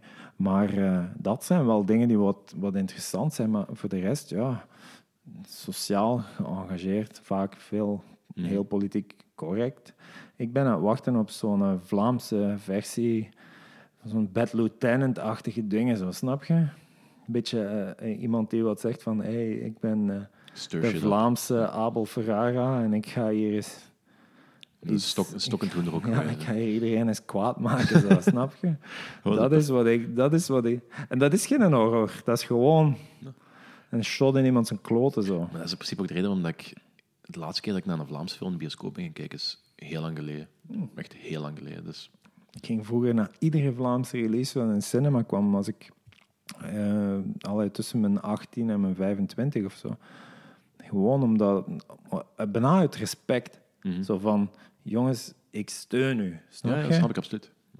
Maar eh, ja, er moet wel nog naar te kijken zijn. Hè? ja, sorry, sorry voor. ik kan me, eigenlijk moet ik me daar niet voor excuseren. Maak iets wat leuker is. Zo, absoluut. Invloedrijke podcast. We gaan, dat- we gaan, gaat niet gebeuren. Het zou cool zijn. Maar... ah nee, je hebt, je hebt gelijk. Maar het is... Hoe moet ik dat zeggen? Ik had een train of thought in mijn hoofd het is weg. Fuck. Maar het enige wat ik kan zeggen is van eh, tot. Allee, de opleiding die ik gehad heb, heeft mij goesting gegeven om naar films te kijken, meer dan ze misschien te maken. Ja, oké. Eh, ik heb een paar mensen les gehad die mij echt wel gemotiveerd hebben of die die goesting gegeven hebben. En, en ik heb zoveel dingen gezien die wat ik anders nooit zou gezien hebben. En alleen dat al is een verrijking op zich. En dan alles wat erbij komt kijken, nog van soundtracks en interesse in cinematografie en weet ik veel wat, dat is allemaal meegenomen. En ja, ik probeer dat gaat echt zo idioot klinken, maar dat is wel zo. Als ik zo'n programma maak, zoals Boer zoekt vrouw de wereld rond, dan... Ja, lach maar. Als ik, als ik dat maak, dan probeer ik dat filmischer te maken dan dat al mijn collega's hun tv-programma's proberen te maken. En dat, dat klinkt stom als ik dat zeg, maar dat is zo. En als je me niet gelooft, probeer dan... Kijk gewoon eens. Hè. Ik bedoel, ik, probeer, ik zit hier geen reclame te maken, maar dat, ik probeer dat gewoon. En ja, soms lukt dat en soms lukt dat wat minder goed, maar het is niet omdat het iets een reality-programma is of wat, dat het er niet mooi kan uitzien ook ja, niet. Mhm. Dus ja. Had jij trouwens vroeger, eh, ik denk van die, van die eerdere eerste projecten, of een van die eerste paar projecten waar je voor eh, tv maakte, die zo af en toe zo van die eh, soundbits van metal of... Maar jongens, toch, massa's. Waar ik alles in... Metal, maar ook zo... Ik, ik- Uh, bij de, bij, de recht, bij de rechters was ook van u? Of? Nee, ik heb, ik heb al vaak zo'n Mastodon of zo, maar oude, hè, zo in de Ja. tijd van Leviathan of Remission, eh, erop geknald of... eh goh, wat heb ik nog allemaal? Ik heb ooit eens eh, op eh Vampiros Lesbos eh, soundtrack eh, van die Jess Franco film gebruikt op dingen. Goh, Mijn broer componeerde ook dingen. Die zijn dingen gebruikte ik zelfs in tv-programma. Ik was daar wel fel mee bezig. Maar ik heb ooit zelfs een aflevering eens ge- geregisseerd van zo'n man, zo'n vrouw met, met Janica Zalsis. En dat was dan zo'n metalhead wat gere- gerestyled werd. Ja, dan heb ik alle registers opgeschrokken. Dat zit daar vol met Ik heb, die Slayer. ik heb die aflevering gezien, denk ik. Slayer, Metallica, alles. Niet te obscuur gegaan daar, want ik kan er moeilijk echt gewoon een Noorse black metal op gooien. Maar eh, ja, hard. Die Jani woont hier trouwens ook in de buurt, geloof ik. Gewoon hè? hier twee straten verder. Ja, Ja. Ik heb een keer bij de apotheker gezien. Celebrity watching. Ja. Maar goed, ehm we verder gaan. Eh, kunt jij een top 5, oh ja, of een top 3, of een, een top van eh, horrorfilms opsommen? Oh, ik vind dat zo lastig. Hè. Ik, wist dat- dat, dat je daar ging beginnen met hele die top, top dingen. Hè. Dat is De een hele moeilijke vraag. Ik, ik kan er zelf nooit op antwoorden, maar als je zoiets hebt van, of gewoon films waar je altijd naar terugkeert. La- laten we stoppen met top. Horror. Ja, of Ja, nee, of gerelateerd. Horror, horror, horror gerelateerd. Goh, als ik die nu zeg, dan is dat effectief de top op vandaag. Hè. Ja. Dat is, is- allee, dat is- binnen dat is twee dagen is die misschien anders. Hè. Dat is nou, qua gevoel. dat is veranderlijk. Mijn top is ook om zo Ik denk, niet zozeer, ik denk zelfs niet tot de, de, de, de, de dingen, de films veranderen, maar de volgorde waarin ze staan zal eh, eerder veranderen. Ja, als wij, als wij een top 10 of zo doen. eh, ik, ik heb het heel moeilijk met zo in een volgorde te zetten, want dat is meestal zo. Je, begint met 100 films en je begint dingen te schrappen. Uiteindelijk heb je dan een 10 over. Ja, En zet hem maar eens in een volgorde. Als je kunt kiezen. Nee, ik weet dat gewoon niet. Dus ik zeg meestal, mijn top 10 volgorde kies je zelf maar. Dus oké. ik vind dat heel moeilijk. Ik vind dat heel erg ambigu. Ah, ik vind dat een heel lastige eigenlijk. Sorry. Dat is wat. Ehm, sowieso Suspiria. Terecht. Ja.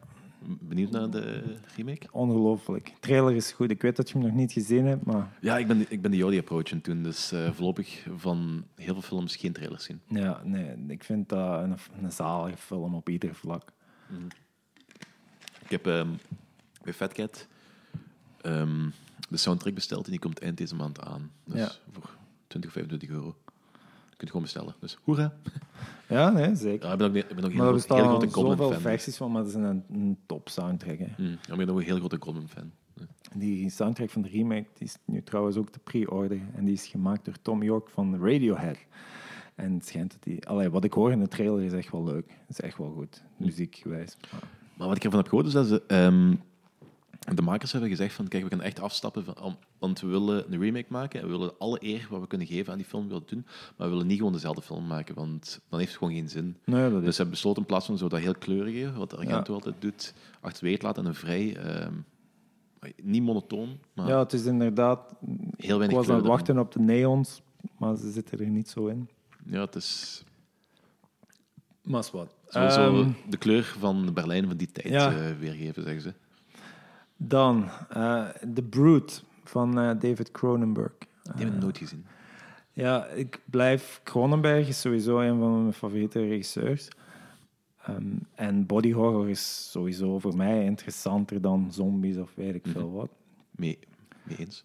Ehm, en The Brute is beter gemaakt dan eh, Shivers and Rabbit. Gewoon production value.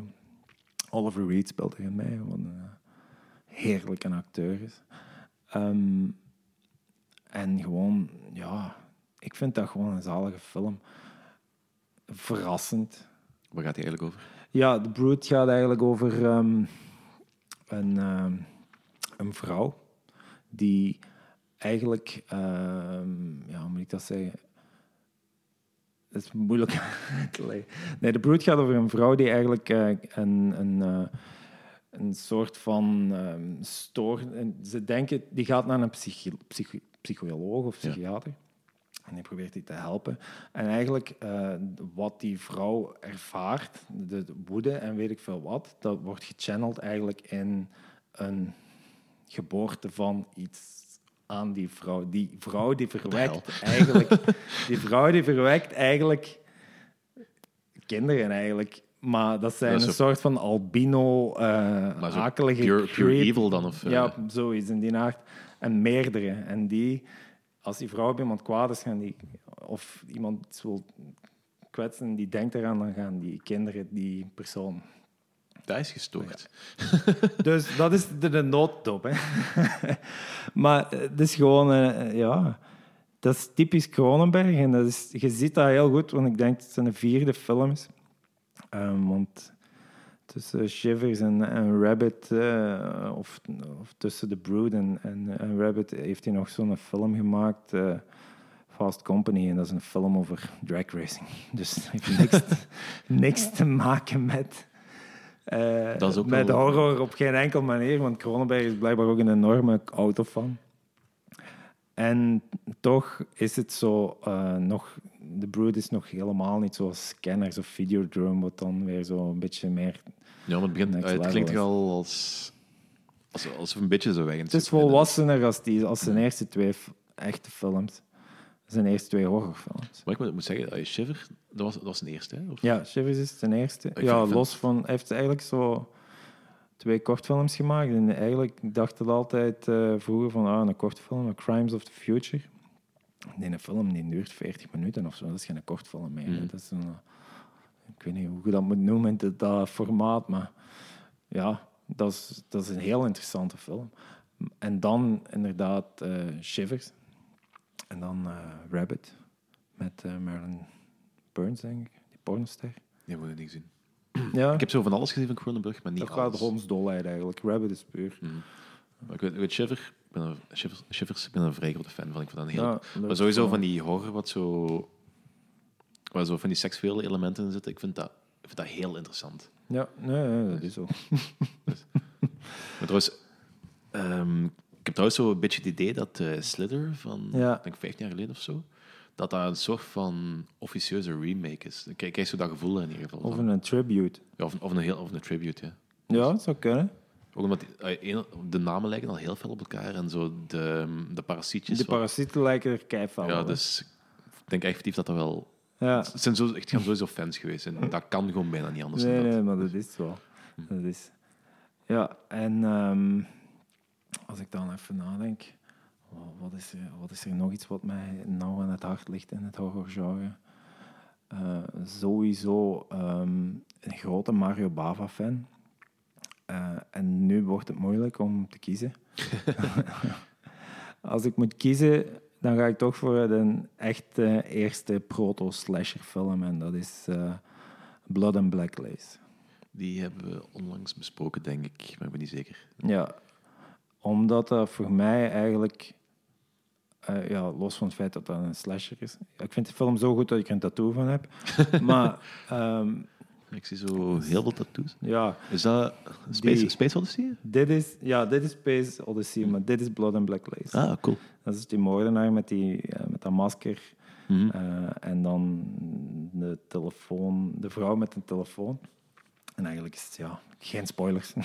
Ik ga even IMDb eruit halen, want dat ik, dat ik geen achterlijke... Nou, Even checken wat, die, wat die mensen nog allemaal heeft gemaakt, want dat ik geen achterlijke uitspraken Mario doe. Bava. Ja, Oh, wat moet je weten? wil ik wel gewoon even weten, want... Hij heeft eh, eh, heel veel films gemaakt en heel veel verschillende genres gaande van echt zo van die Viking-films, zo Ja, de hoor. Hercules-dingen. Maar Bay of Blood hebben we Blood ja. geleden geleden besproken. Black Sunday, Black Sabbath, Kill Baby Kill. Dat is Black Sabbath van hem. Black Sabbath is van hem. Hmm. Ja, dat is Ja. eh, op zich wel een leuke film, maar dat, ik vind Black Sabbath, eh, eh, dat is ook zo'n anthol- anthology-ding. Het zijn Ja. drie Mhm. films. hè. Die, die laatste van, allee, de, hoe heet het? The Drop of, is dat, hoe heet die nu? Van die vrouw die wat zoiets, iets, ja, wat was Oh, dat Heeft hij zoiets gepikt? Dat is heel lang geleden. En dan, Zo, dan tijd wordt van de- zo tijd van de achterna- rewatch. Nee, maar echt waar. Dat moet, ik weet nog dat laatste ding, die laatste van die drie, die is goed. En die eerste met, die met Karloff. Karloff doet zo die tussenstukjes daarvan. Mhm. Dat vond ik wel... Ja, dat is wel een leuke film. Nu, Black Sunday is eigenlijk veel... Black Sunday, Mask of Satan, is eigenlijk een film die misschien meer invloed heeft gehad op het hele genre aan zich. Dus het zou misschien mooier zijn om die te kiezen. Omdat Ja, Tim Burton heeft Tim Burton is daar zwaar door geïnspireerd. Als je kijkt naar Sleepy Hollow en weet ik veel wat allemaal. Ehm, ja, dat is gewoon ook gewoon een hele goed geregisseerde film. Gewoon puur die kadrages, alles. Muziek vind ik niet zo mega, maar eh, Barbara Steele is ook zeer aangenaam om naar te kijken. Speelt trouwens een Shivers mee. Het einde, die, eh, die vrouw in dat zwembad. Zwaar daar. Ja, bij de, de climax van de Ja, film. inderdaad. Ehm, maar Blood and Black Lace is ehm, puur voor de manier waarop dat gedraaid is. Die camerabewegingen, ook weer de belichting. eh het begingeneriekje, dat is iets waar ik twintig keer achterheen kan naar kijken. En muziekje, die voorstelling van die personages, Mhm. intrigue. Dat is een heerlijke film. En los van het feit dat ik denk dat dat... ik denk dat... Ik weet dat eigenlijk niet zeker. dus Misschien moet ik dat niet zeggen. Dat dat effectief ten eerste echte slasher-achtige film is. Dan wel niet met een mes, maar met een of ander heel raar moordwapen. Wat ook in dezelfde beweging als een messteek Ja, ik denk, ik denk dat die ook al een paar Ja. keer vermeld dat, eh, ik denk dat de eerste slashers wel van Bava waren. Ja, zeker. Ehm, dus Mario, ba Mario Bava is gewoon niet te onderschatten. En zijn invloed op iedere eh, grote Italiaanse regisseur. En hoeveel regisseurs assistent zijn geweest en weet ik veel wat daar. Ja, dat was eigenlijk een cameraman. Hè. En die is daarna beginnen regisseren. Mhm. Een heel bescheiden persoon. Er, er is zo iemand in Amerika, Tim Lucas, en die is daar eh, de autoriteit op alles wat Bava is. En die heeft een boek geschreven. En ik zweer je, dat moet je zien. Eh, Ik heb, dat- heb je dat boek? Nee, ik heb het, ik heb het niet... eh, ik heb het gekocht van hem digitaal. Ah, oké. Ja. Omdat... Ja, dat is echt dikker. Dat is de Bijbel. Hè. Dat ding is echt gigantisch. En dat is, dat is een compleet naslagwerk van alles wat hem gedaan heeft. Ehm, dus dat is echt wel heel fel. Dat is echt wel heel fel. Maar ja. Dan, de vierde. Ik je er niet aan geraakt, dat ik is, ga, dat is ze- goed zo. ik ga er zeker aan geraken, maar het probleem is, als ik, als ik de vijf heb gezegd, dan ga ik zeggen van 100 G. En de zesde, en, en dat. En weet ik Oké, sch- schrap gewoon een aantal en vermeld gewoon welke dag je het vermelden waard. Nee. Ehm, wat ik sowieso, om in dat genre te blijven, wat ik al had gezegd tegen u, is die in All the Colors of the Dark. Mhm.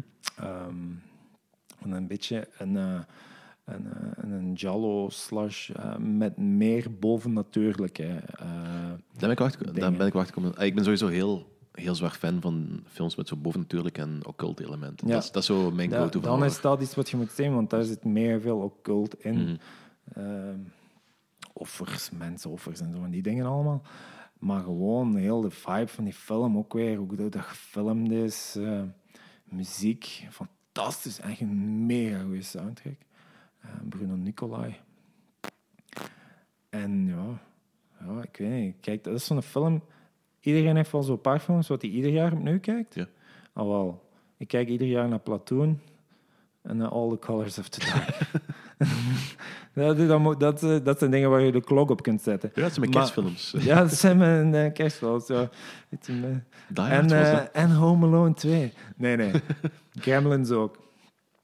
Dus ja. Ja, ook een tattoo, Gremlins. Ja, ja, zeker. Maar ja, als ik alles wat ik graag...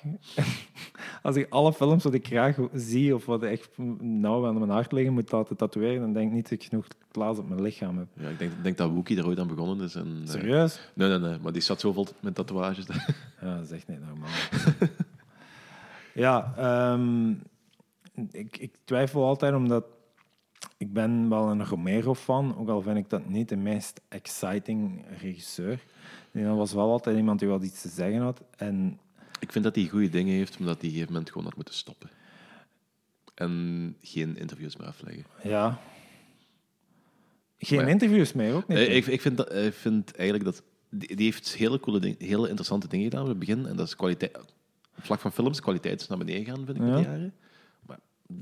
Ofwel is dat gewoon niet mijn ding. Dus ik ga het even in het midden laten, maar Island of the Undead is nu niet bepaald... ehm, Het ding is, hè, vol- volgens mij is Romero gewoon ehm, te fel eh, known voor zombie-dingen. En dan op een bepaald moment, als het slecht ging in zijn carrière, laten ze het zo noemen, want dat moment is er wel effectief geweest, juist voor Bruiser of zo. Dus dan beginnen maken om zo... En dan heeft hij gewoon gezegd van, weet je wat, zombiefilms, als ik dat maak, iedereen ziet dat graag. Of daar wordt de mensen over gebabbeld, ik ga dat blijven doen. En mijn legacy eh, dat wordt de zombiefilms. Terwijl Romero zijn, eh, heeft zo'n leuke films gemaakt, zoals Martin. Heb je Martin nooit gezien? Over die jongen die denkt dat hij een vampier is.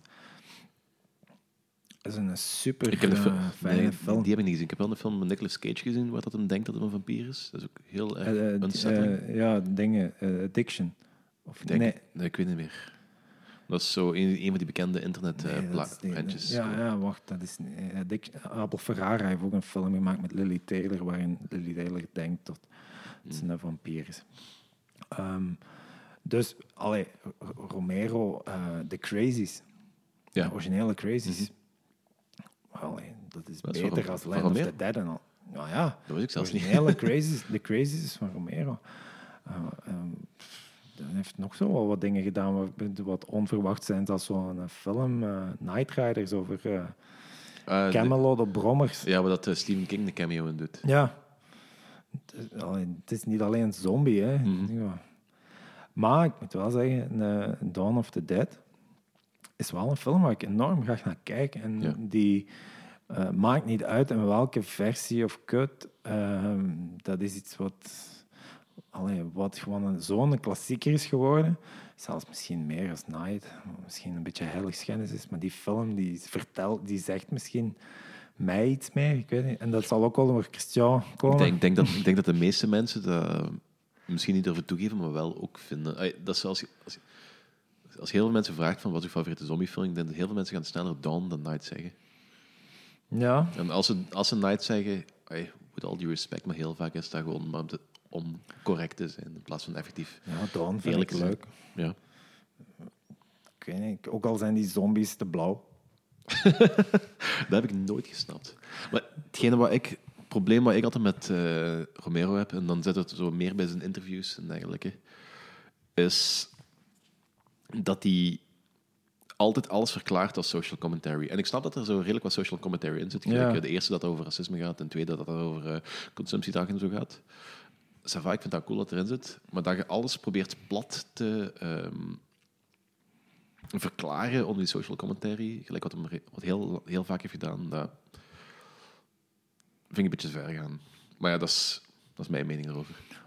Plus het feit dat hij heel veel kritiek heeft de laatste, de laatste jaren van zijn dood. Heel veel kritiek had op alles wat met zombies te maken had. En bijvoorbeeld The Walking Dead. Je kunt veel zeggen wat je wilt over The Walking Dead. Maar ik ben er altijd 100% van overtuigd dat The Walking Dead is een veel eerlijke en veel realistischere weergave van de zombie-apocalypse dan de meeste dingen die op tv komen. Maar ja, en op zich is... Het is niet omdat Romero toevallig de twee, want voor mij is alleen Dawn en Night echt eh, van essentiële waarde. Ik vind Eh, Day ook Day- interessant. Day is leuk, maar Day is niet van het niveau, vind ik, als die andere twee.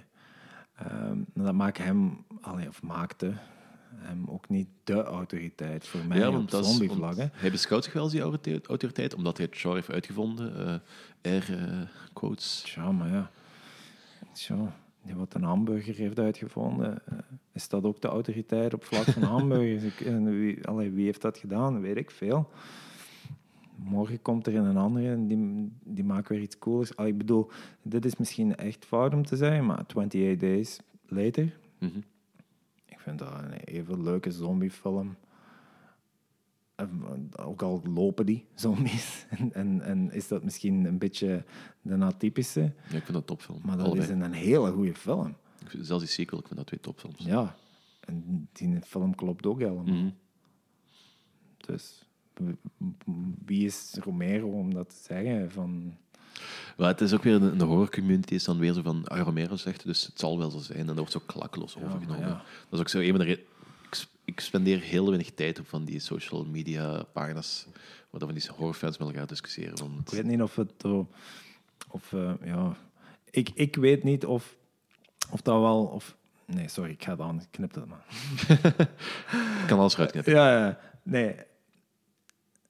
De politiek correctheid Mhm. onder fans, zoals we juist hadden over Star Wars fans Ja. en weet ik veel wat, dat is iets wat, eh, wat, wat wel aan mij knaagt, wel vaker gewoon iets is goed omdat dat van die is of omdat die zegt dat het goed is. Iets is goed, als ik er naar kijk en ik vind het goed, dan interesseert mij eigenlijk geen fuck wat iemand anders daarvan vindt. Ja. Die periode ben ik voorbij in mijn leven. Ik zeg niet dat hij er nooit geweest is, hè, want allee, iedereen springt soms wel eens op een trein en weet ik veel wat. Eh, en dat klinkt nu allemaal wel heel eh cru gezegd, maar eigenlijk is dat het. Hè. Als ik naar iets kijk en jij vindt dat wel goed en ik vind dat slecht, ja, even goede vrienden, maar we gaan er gewoon. Ja, even niet overeenkomen. En dan houdt het ook op, want ik heb geen tijd en geen goesting om daar met u over te discussiëren en te overtuigen waarom dat jij dat wel eh, slecht moet vinden of goed, snap je? Mhm. Dat interesseert mij niet. We gaan gewoon door en bij de volgende film zeggen we misschien tegen elkaar van dat is geniaal. Ja. Dus, Ja. het is, waarom zou ik ook daar tijd in spenderen? Want je kunt, kunnen mensen kunnen er een gesprek over hebben, maar om effectief iemand te willen overtuigen van iets van, ja, nee, waarom moet dat? Tja, ik vind dat ook. Maar... Is zo- zoveel energie en moeite. En, maar fuck this. los van het feit van dat allemaal, even, wou ik toch even zeggen dat ik ook gewoon niet een fan ben van eh, horrorfilms met enorm veel gore, dus noods. En ik vind Dawn of the Dead in dat opzicht eigenlijk relatief weinig gore hebben. Zeker als je het vergelijkt met Day en alles wat daarna is gekomen en de Ja. evolutie van hoe, eh, Buiten die liftscène hoe zit- extreme horror geëvolueerd is. Eh, maar ik ben... Ik kijk daar wel eens graag naar. Ik zeg niet, maar ik zoek er niet op. Zo de, de darmen wat uit lichamen getrokken worden en, en, en weet ik veel wat nog allemaal. Ook niet is- bij moderne horror. Ehm, Tegenwoordig grijpt ze heel vaak Practical naar, naar die eh, torture porn. ja, ik vind dat fantastisch om te zien hoe goed sommige practical effects Mhm. wo- worden gedaan. En eh, ik denk van, wauw, hoe doen ze het gewoon? Hè? Maar meestal zijn dat niet de films die wat, wat ik, waarop zit te wachten. Maar ik heb het idee dat ze er ook wel van aan het afstappen zijn. Want je hebt dat in de jaren 2000, in zo'n nasleep van Hostel en Saw, Mhm. is dat heel vaak heel populair geweest. En elke film probeert elkaar zo wat te overtoppen. Ja, En ik heb het idee dat ze de laatste twee, drie jaar zo meer terug op atmosfeer aan het werken zijn qua horrorfilms. ja dat is, het, is een, het is een breed genre, je gaat, het altijd nog hebben, maar maar in mijn, in mijn favorieten gaat je sowieso niet zoiets extreems, allee, zoals een... eh, Underground. cutting moments of zo, weet ik veel van die dingen. Nee, dat zeker niet van die August Underground toestanden. Of, ik heb die dingen wel gezien, hè, en Man Behind the Sun en eh, van dat soort films of Mermaid. En versus, nee, wacht, wat is het? Mermaid en Manhole of zoiets, zo van die Zo guinea pig ja, die guinea pig toestanden ja. allemaal. Ik vind dat interessant om te zien, maar het is zo... Het gaat niet iets zijn wat ik jaarlijks ga zien. En ik heb het gezien en dat is goed geweest. Dus. Ja, het is dat. Dus Eigenlijk is dat hetzelfde als dat kind van 13 wat voor de rek staat in de bibliotheek en eh, Faces of Death pakt. Ja. En dan eh daarnaar kijkt en ja, in de veronderstelling dat dat allemaal echt is. Eh, wat dus niet was later. Eh, en dan in shock is omdat er, weet ik veel, een aapje zijn schedel in wordt geslaan en de hersenen worden opgegeten. Mhm. Dat is een beetje hetzelfde. Shock voor shock. Ja. En, en niet voor story of voor weet ik veel. Maar wat vind, je dan, wat vind je dan bijvoorbeeld van ehm, Serbian film? Die gezien? Ja, ja, ik heb Serbian film gezien. Want daar zijn Ehm, mensen ook heel verdeeld over. Tja, het is, zo, het is zoiets wat ik online en door de jaren ook al gevolgd heb van de reacties van mensen daarop. Op zich, de heisa die aan die film wordt opgehangen voor twee korte scènes, Ja. vind, ik het, eh, vind ik het niet waard eigenlijk. En de discussie bedoel ik dan, hè? Ja. want de film op zich, ook al is hem eh, um, heel eh, skillful en redelijk mooi zelfs gedraaid, en zeker niet zo slecht geacteerd eigenlijk, ehm, blijft voor mij iets, eh, ja, meer een soort van, eh, als we over die film babbelen, gaat het meer over... Ja, ik heb die gezien, want het is een eh, speciale film. En er wordt niet over de film meer gebabbeld. Er Ja. wordt gewoon gebabbeld over het van... Ik heb de film gezien. Wat er in die film afspeelt. Ja, newborn porn, weet ik veel. Wat allemaal. En die scène tot hem zijn, zijn vrouw en, en zijn zoon verkracht. Verschrikkelijk. Maar het ergste vind ik nog het, het einde van de film. Dat, dat, dat moet ik zeggen van... Ja, als, ik, als de film gedaan was en je hebt dan juist die scène tot er zelfmoord is gepleegd en ze liggen daar met drie in dat... Spoiler. eh, Ze liggen daar dood in dat bed eh, en er wordt dan gefilmd en de enige van die gasten zegt van oké, begin maar met... Ja. Ja, dat was, voor mij, dat was voor mij de ergste scène. Mhm. Niet al de rest ervoor, waar je nog niet eens te goed ziet, of weet ik veel. Dus eh, ja, interessant, maar misschien iets te veel overgebabbeld. Ja, maar valt dat volgens u onder die ehm shock à la Faces of Dead? Of Mm. zit, er, zit er meer in? Dus een film die effectief waar is om een film genoemd te worden. Nee, want shock van, zoals Faces of Dead is op geen enkel manier een geprobeerd om effectief eh, De narrative in te een- steken. ja, dat is gewoon een dokter die zogezegd eh eh fragmenten aaneen babbelt. Eh, dat is allemaal wel heel dat mondo-genre trouwens, of dat nu dingen is, Faces of Dead, Mondo Cane, of eh, dingen zoals de laatste kreten van de savannen en zo, van die toestanden, wat mijn pa nog in de cinema heeft gezien vroeger. Laatste kreten van de savanne. Maar ja, Afrika Adio of zoiets. Dat is zo eh, een Italiaanse film over Ik vond de, dat prachtig, ik vond gruwel, prachtig eh, die vertalingen van titels. Is- ja, hè, dat, dat vind ik ook. Maar dat zijn, dat zijn eigenlijk gewoon documentaires met iets meer... Graafse details. Ja. Terwijl Serbian film is eh, waarschijnlijk... Ah, Dat is altijd zo moeilijk, hè, want ik weet niet wat de intentie was van die makers. En volgens mij is wat zij zeggen, zal het ook niet helemaal zijn. Ze zullen waarschijnlijk van, we gaan wat chockeren, maar we gaan in een schoon verpakkingsje steken en dan is het goed. Ja, ze blijven terugkomen dat, eh, dat het een metafoor is voor Servië en dat je Ja, dat vanaf je geboorte genaaid wordt. Maar ja, pff, dat is makkelijk, hè?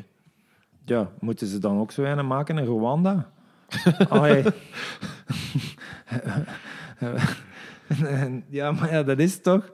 Dus of Servië de enige plaats is waar er zo'n miserie is geweest. Ik zag een documentaire laatst ergens en, en over eh, Rwanda in, in de vroege jaren negentig. Ik denk dat er meer man is gestorven dan in Servië. Ja, en blijkbaar op eh, minder frisse manieren ook dan, dan daar. Dus vind dat makkelijk gezegd. Sociale commentaar. Dat, alleen dan beginnen ze zoals Romero. Hè. Ja, ik ben, ik ben wel het uitvinder van nieuw, Ja, nieuw eh, ja. porn genre. ja, het is dat. Misschien is het dat. Gewoon ben de te coinen. Zo van, ik heb dat gedaan. Twintig jaar later in interviews. Ik moet wel zeggen, ik ben er niet veel tegengekomen sinds die wat hetzelfde doen. Dus het is toch wel risqué geweest om het te doen. En dan moet ik ze meegeven. Hebben die gasten iets gemaakt? Daarna, Ja. dat weet ik niet. Maar niemand anders heeft newborn porn meegemaakt. Dus tenzij eh, er een of andere subcultuur bestaat. eh, ja, hoogstwaarschijnlijk bestaat het in het echt ook, maar... Dat, dat is fucked up, hè. Ja, ik, ik, ik wil zelfs niet van Nee, zeker niet. Maar ik ben wel van mening, eh, en dat is misschien een mooie side note, eh, en dat maakt niet uit of het televisie of film is of weet ik veel wat. Ik kijk er wel naar. Maakt niet uit wat of hoe fel het naar beneden gehaald wordt of eh, hoe berucht of, of eh, beroemd het is. Ik zal er altijd een kans geven om er naar te kijken en dan zal ik mezelf wel een mening vormen over of de, de, de hype wel Waardes. waard is of niet. Eh, in het geval van Serbian film, ja, hetzelfde. Ik heb daar gewoon heel nuchter naar beginnen kijken en niet op een of andere opgefokte manier van ah, ik ga hier even naar iets kijken waar heel de wereld in shock van is. Ja, dat, eh, dat vind ik... een- dat vind ik ik vind dat een heel rare mentaliteit. Zo. Gewoon van dat standpunt dan een film gaan kijken. Maar ik kan me wel voorstellen dat heel veel mensen wel zo zijn. Maar ik vind het heel moeilijk om dat voor te stellen. Ja. En ik, had, ik had dat misschien vroeger wel, eh, vroeger wel meer zo, mijn tienerjaren, dat ik dat wel meer zoiets had van... eh, ook zo'n periode dat ik zo naar bands luisterde, omdat het de extreemste bands van de wereld waren. Ja, Waar ik dan naderhand besef van dat dat helemaal niet zo is, maar is wat.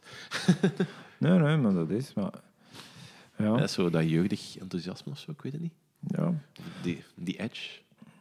waarschijnlijk. Maar ja, in ieder, ieder, ieder decade heeft dat wel. Hè. Heeft zo zijn film. Hè. Eh, ieder decade heeft zijn eh, shockfilm, zoals Serbian film misschien. de laatste- Serbian, Serbian film was van de, van de Nillies. Ja, Heeft waarschijnlijk. dit, dit decennium heeft al eentje? dit decennium, weet ik tot, nu toe. Is, is, is het niet... Wanneer is Serbian gereleased?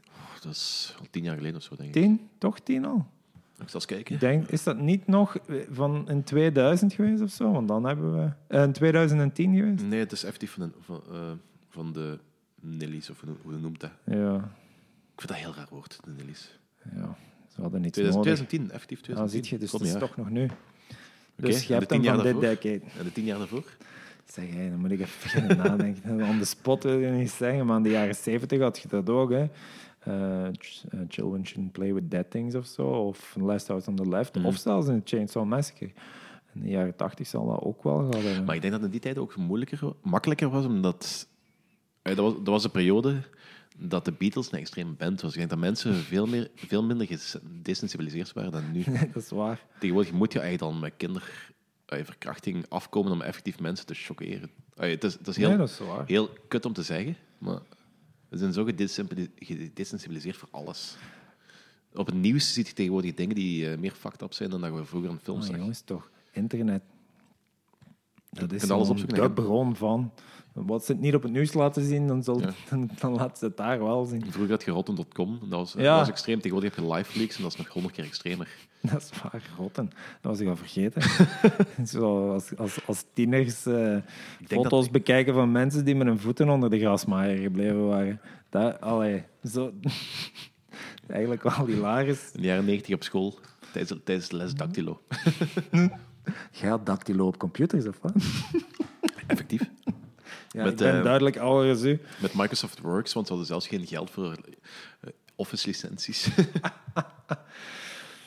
Maar ja, eh The Texas Chainsaw Massacre is ook zo'n film die wat toch wel in mijn lijstje staat, maar ik weet niet of die in de top 5 staat. Maar los daarvan, een grote fan als, als de captain ga ik mij niet noemen. De captain heeft effectief zand uit Texas Chainsaw Massacre thuis. Ja, ja, maar en zo... Cedric is ooit eens naar daar geweest en ja, ik ben nu bij dat tankstation. Ah, ik kunt mijn zand meenemen. Die heeft effectief zo'n bakje zand. Ja. Ik heb het aangeraakt.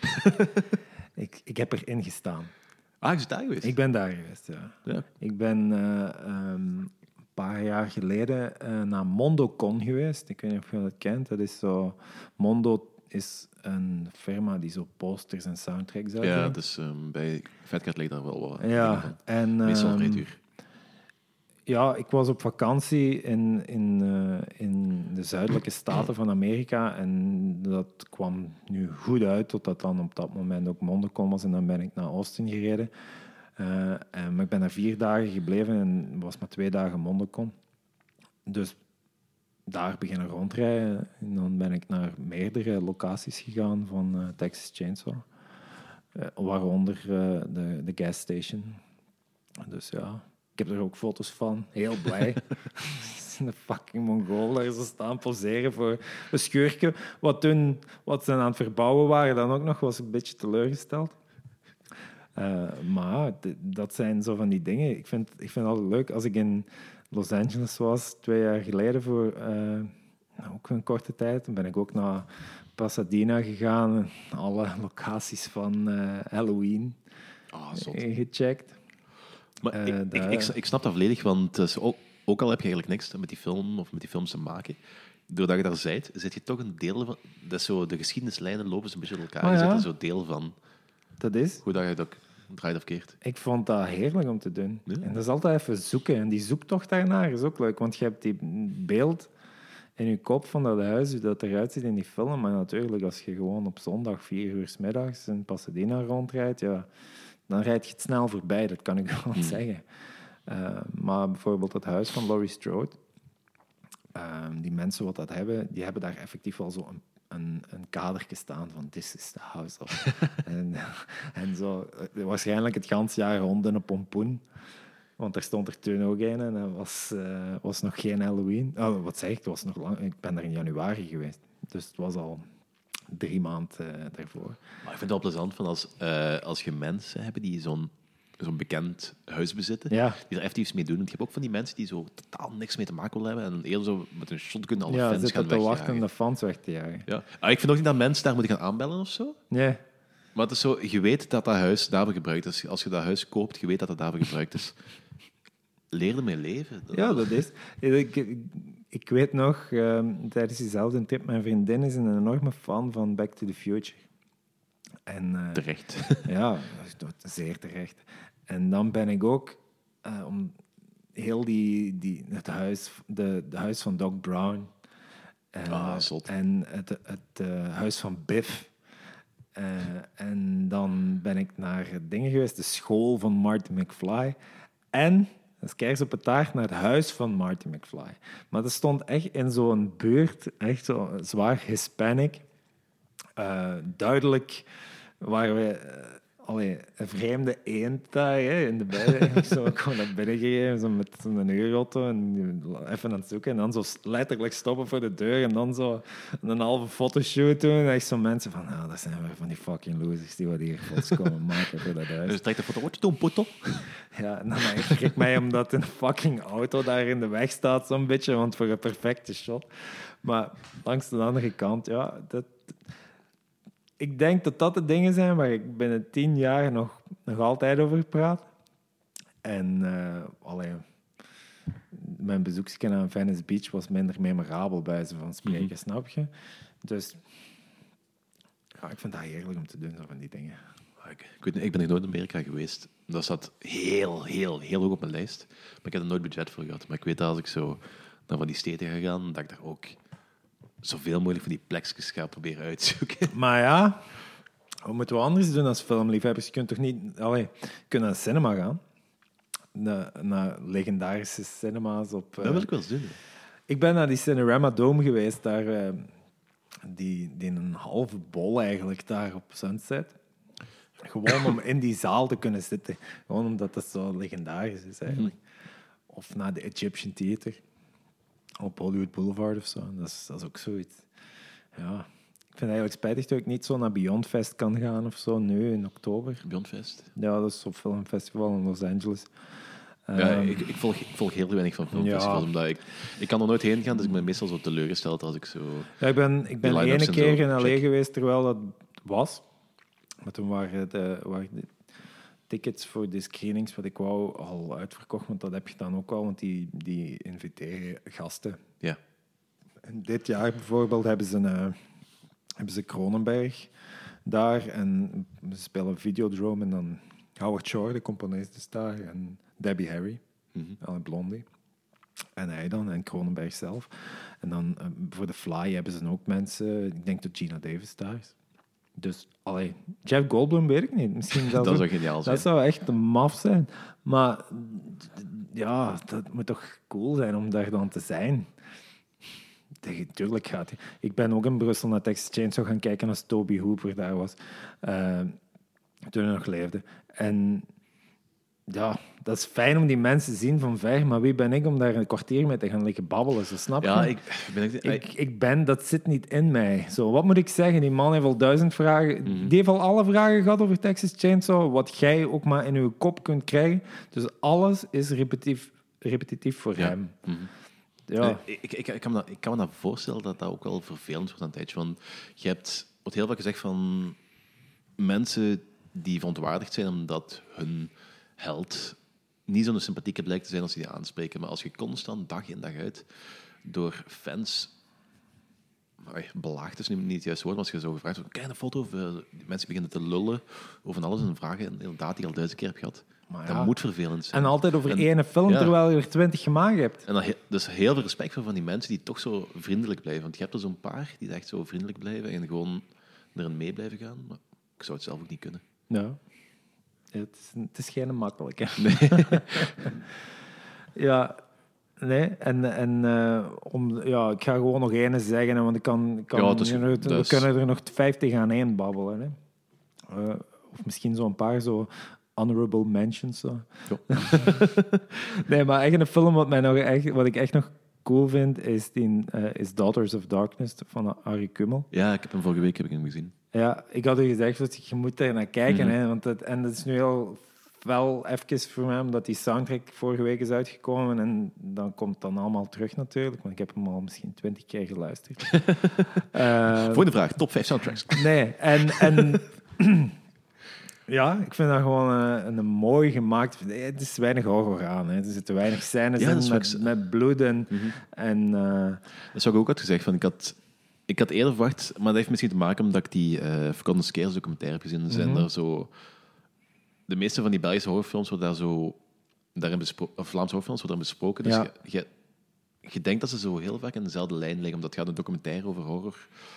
En, dus ik had zo een beetje het idee dat dat zo qua setting eh, meer gelijk eh, Rabbit Grannies ging zijn. Maar dan zonder de trauma en zonder de humor Ja. en zonder de overdreven gore. En zo. maar nee, dat is echt fancy. Ja, ik had, ik had ook meer horror verwacht, maar ik vond het wel een heel mooie film. Ja, er er zit heel, eh, een paar druppels bloed maar. Hè. Ik bedoel, Het is zo'n beetje... ehm, een één jumpscare of zo daar op het balkon. Ja, en dat is dan ook nog een hele rare eigenlijk. Ja.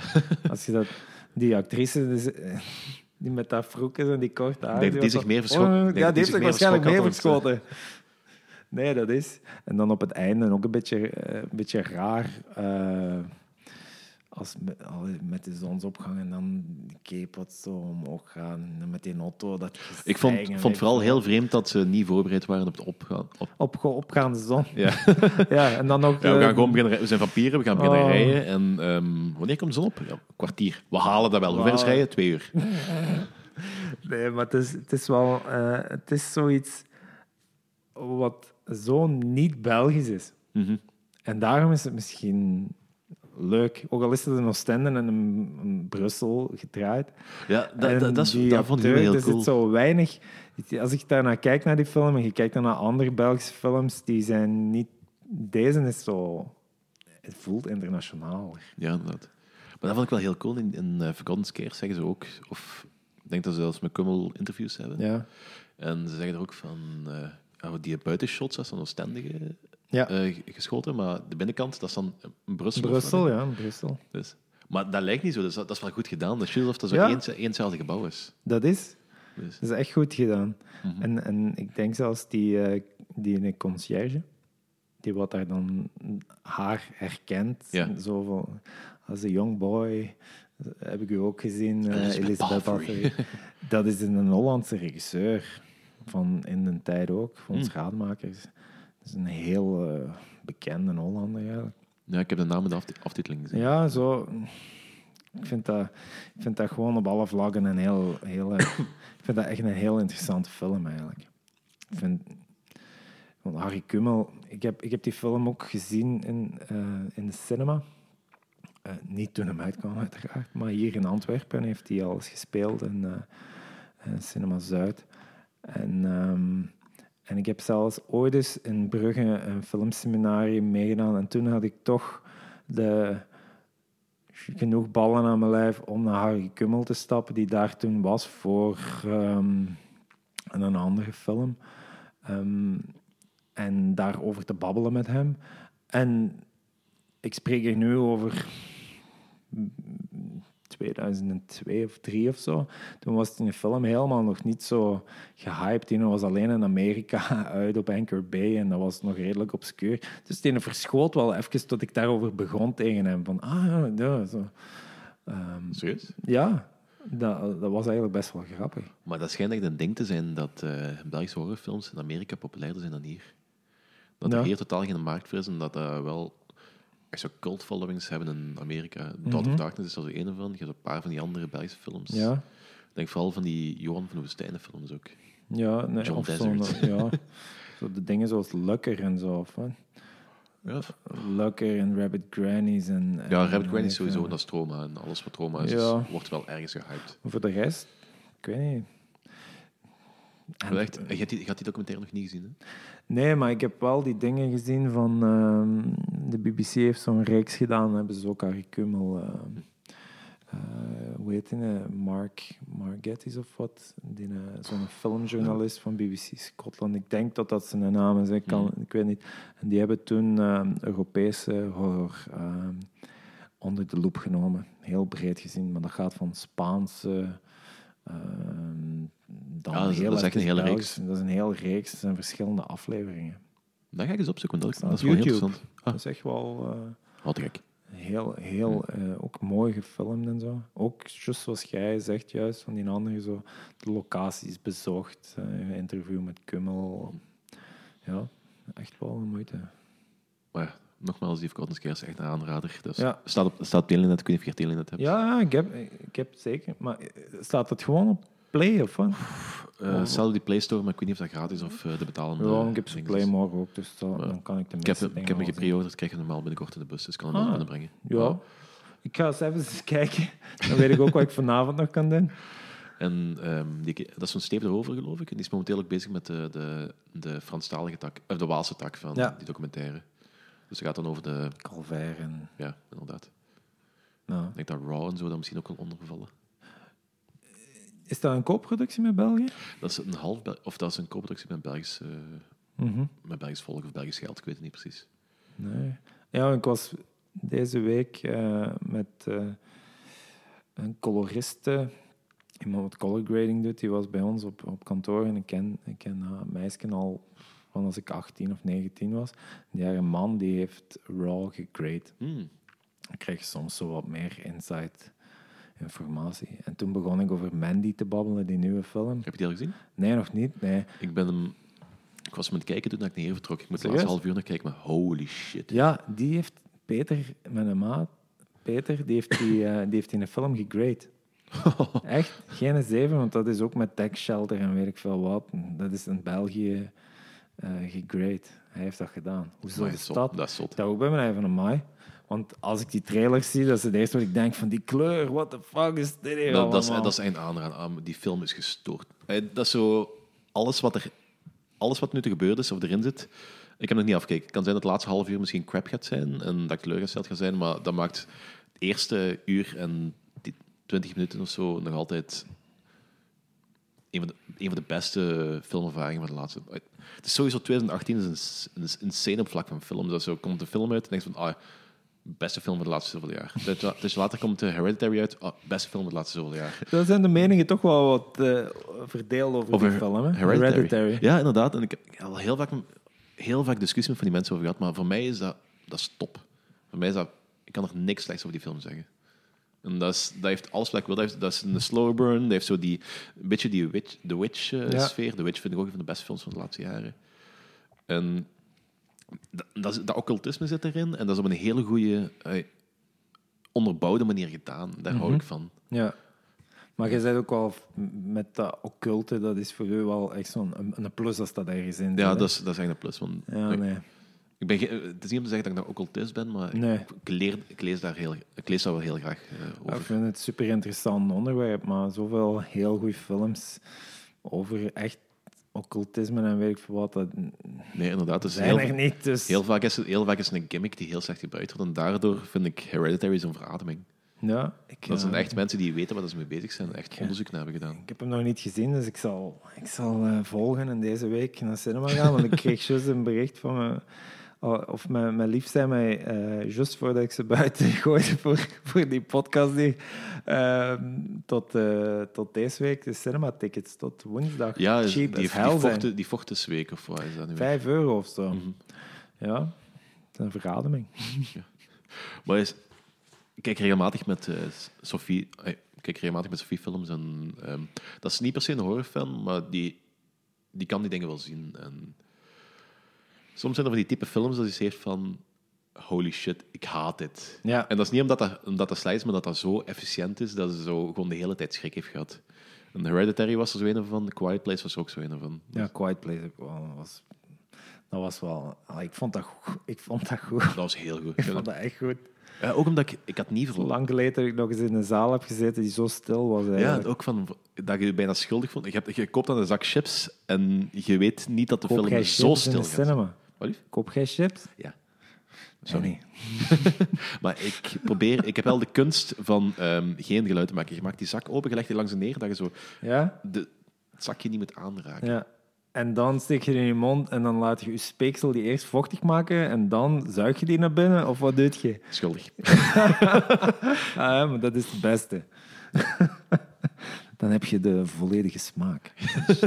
Ja, maar ik snap wel wat je bedoelt. Van, van, een tijdje geleden naar It gaan kijken en zat dan... ehm, de tweede keer dat ik hem gaan zien was. En zat dan een zaal vol Nederlandse scholieren.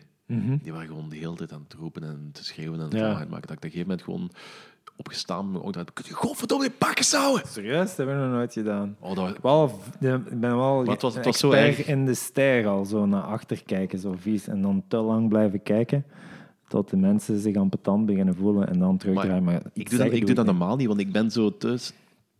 te eh, hoe, ik weet niet hoe ik het zeggen. Braaf. Ik ben, zo, ik ben te braaf daarvoor. Ik doe dat normaal niet, maar het was zo ongelooflijk irritant. Ik was me echt de hele, ik was me echt de hele tijd aan het opboeien. En iedereen die daar niet bij hoorde, had hetzelfde. Dus en zelfs mensen naar buiten gaan om eh, security en zo te gaan Ja, halen, maar die konden daar niks aan doen. Om een of andere reden. Ja, ik heb gemaild. Ik heb, Ja. eh, ik heb extra tickets gekregen in de plaats. Want ze wisten, ze waren de hoogte. Ja. Nee, zeker. Ik heb ook al stunten meegemaakt in de cinema ooit hoor.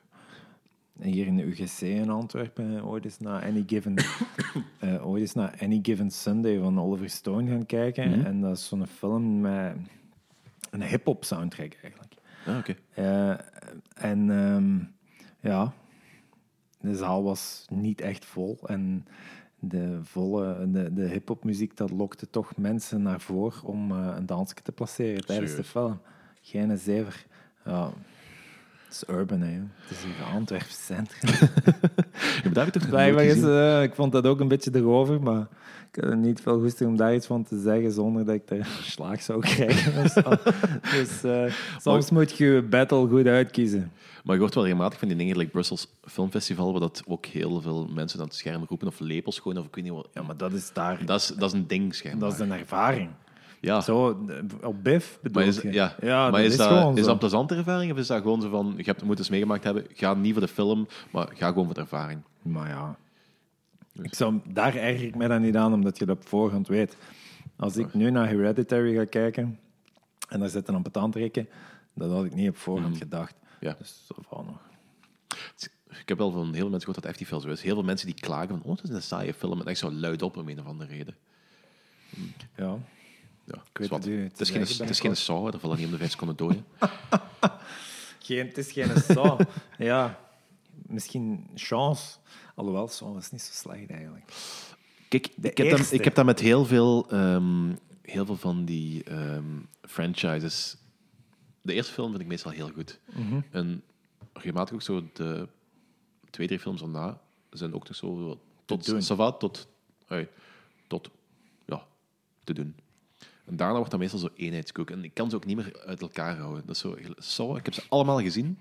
Maar je weet niet meer Na de welke eerste weet ik niet wat in welke film gebeurt. Ja. En ik ken ongeveer de, de, de verhaallijn, wat er gebeurt, maar er zijn zoveel personages en elk, elke film wordt er weer eens gecorrigeerd uit de vorige film. Jordi vindt dat, vindt dat de slimste franchise uit de geschiedenis van horror, omdat elke eh, film zogenaamd de fouten van de vorige corrigeert Ah. of eh, uitlegt. I don't buy it. We discussie al heel vaak gehad en hij is ervan overtuigd, ik ben ervan overtuigd, dus ik geef het op. Jordi, je hoort het. ja, en ik ga die niet allemaal opnieuw kijken om, eh, Wij gaan er binnenkort doen. om weerwoord te geven. Dus, Wij gaan er eh, binnenkort doen. Jesus Christ, ik heb er al goesting in. acht, fil- eh, acht films. En ze zijn zijn dat er acht al? ja, je hebt dan eh Saw 7 hadden ze. En toen hadden ze gezegd, dat is de laatste. En nu hebben ze dan een nieuwe uitgebracht. Omdat Saw 7 toch niet de laatste was. En nu komen er daar ook weer sequels op. Natuurlijk.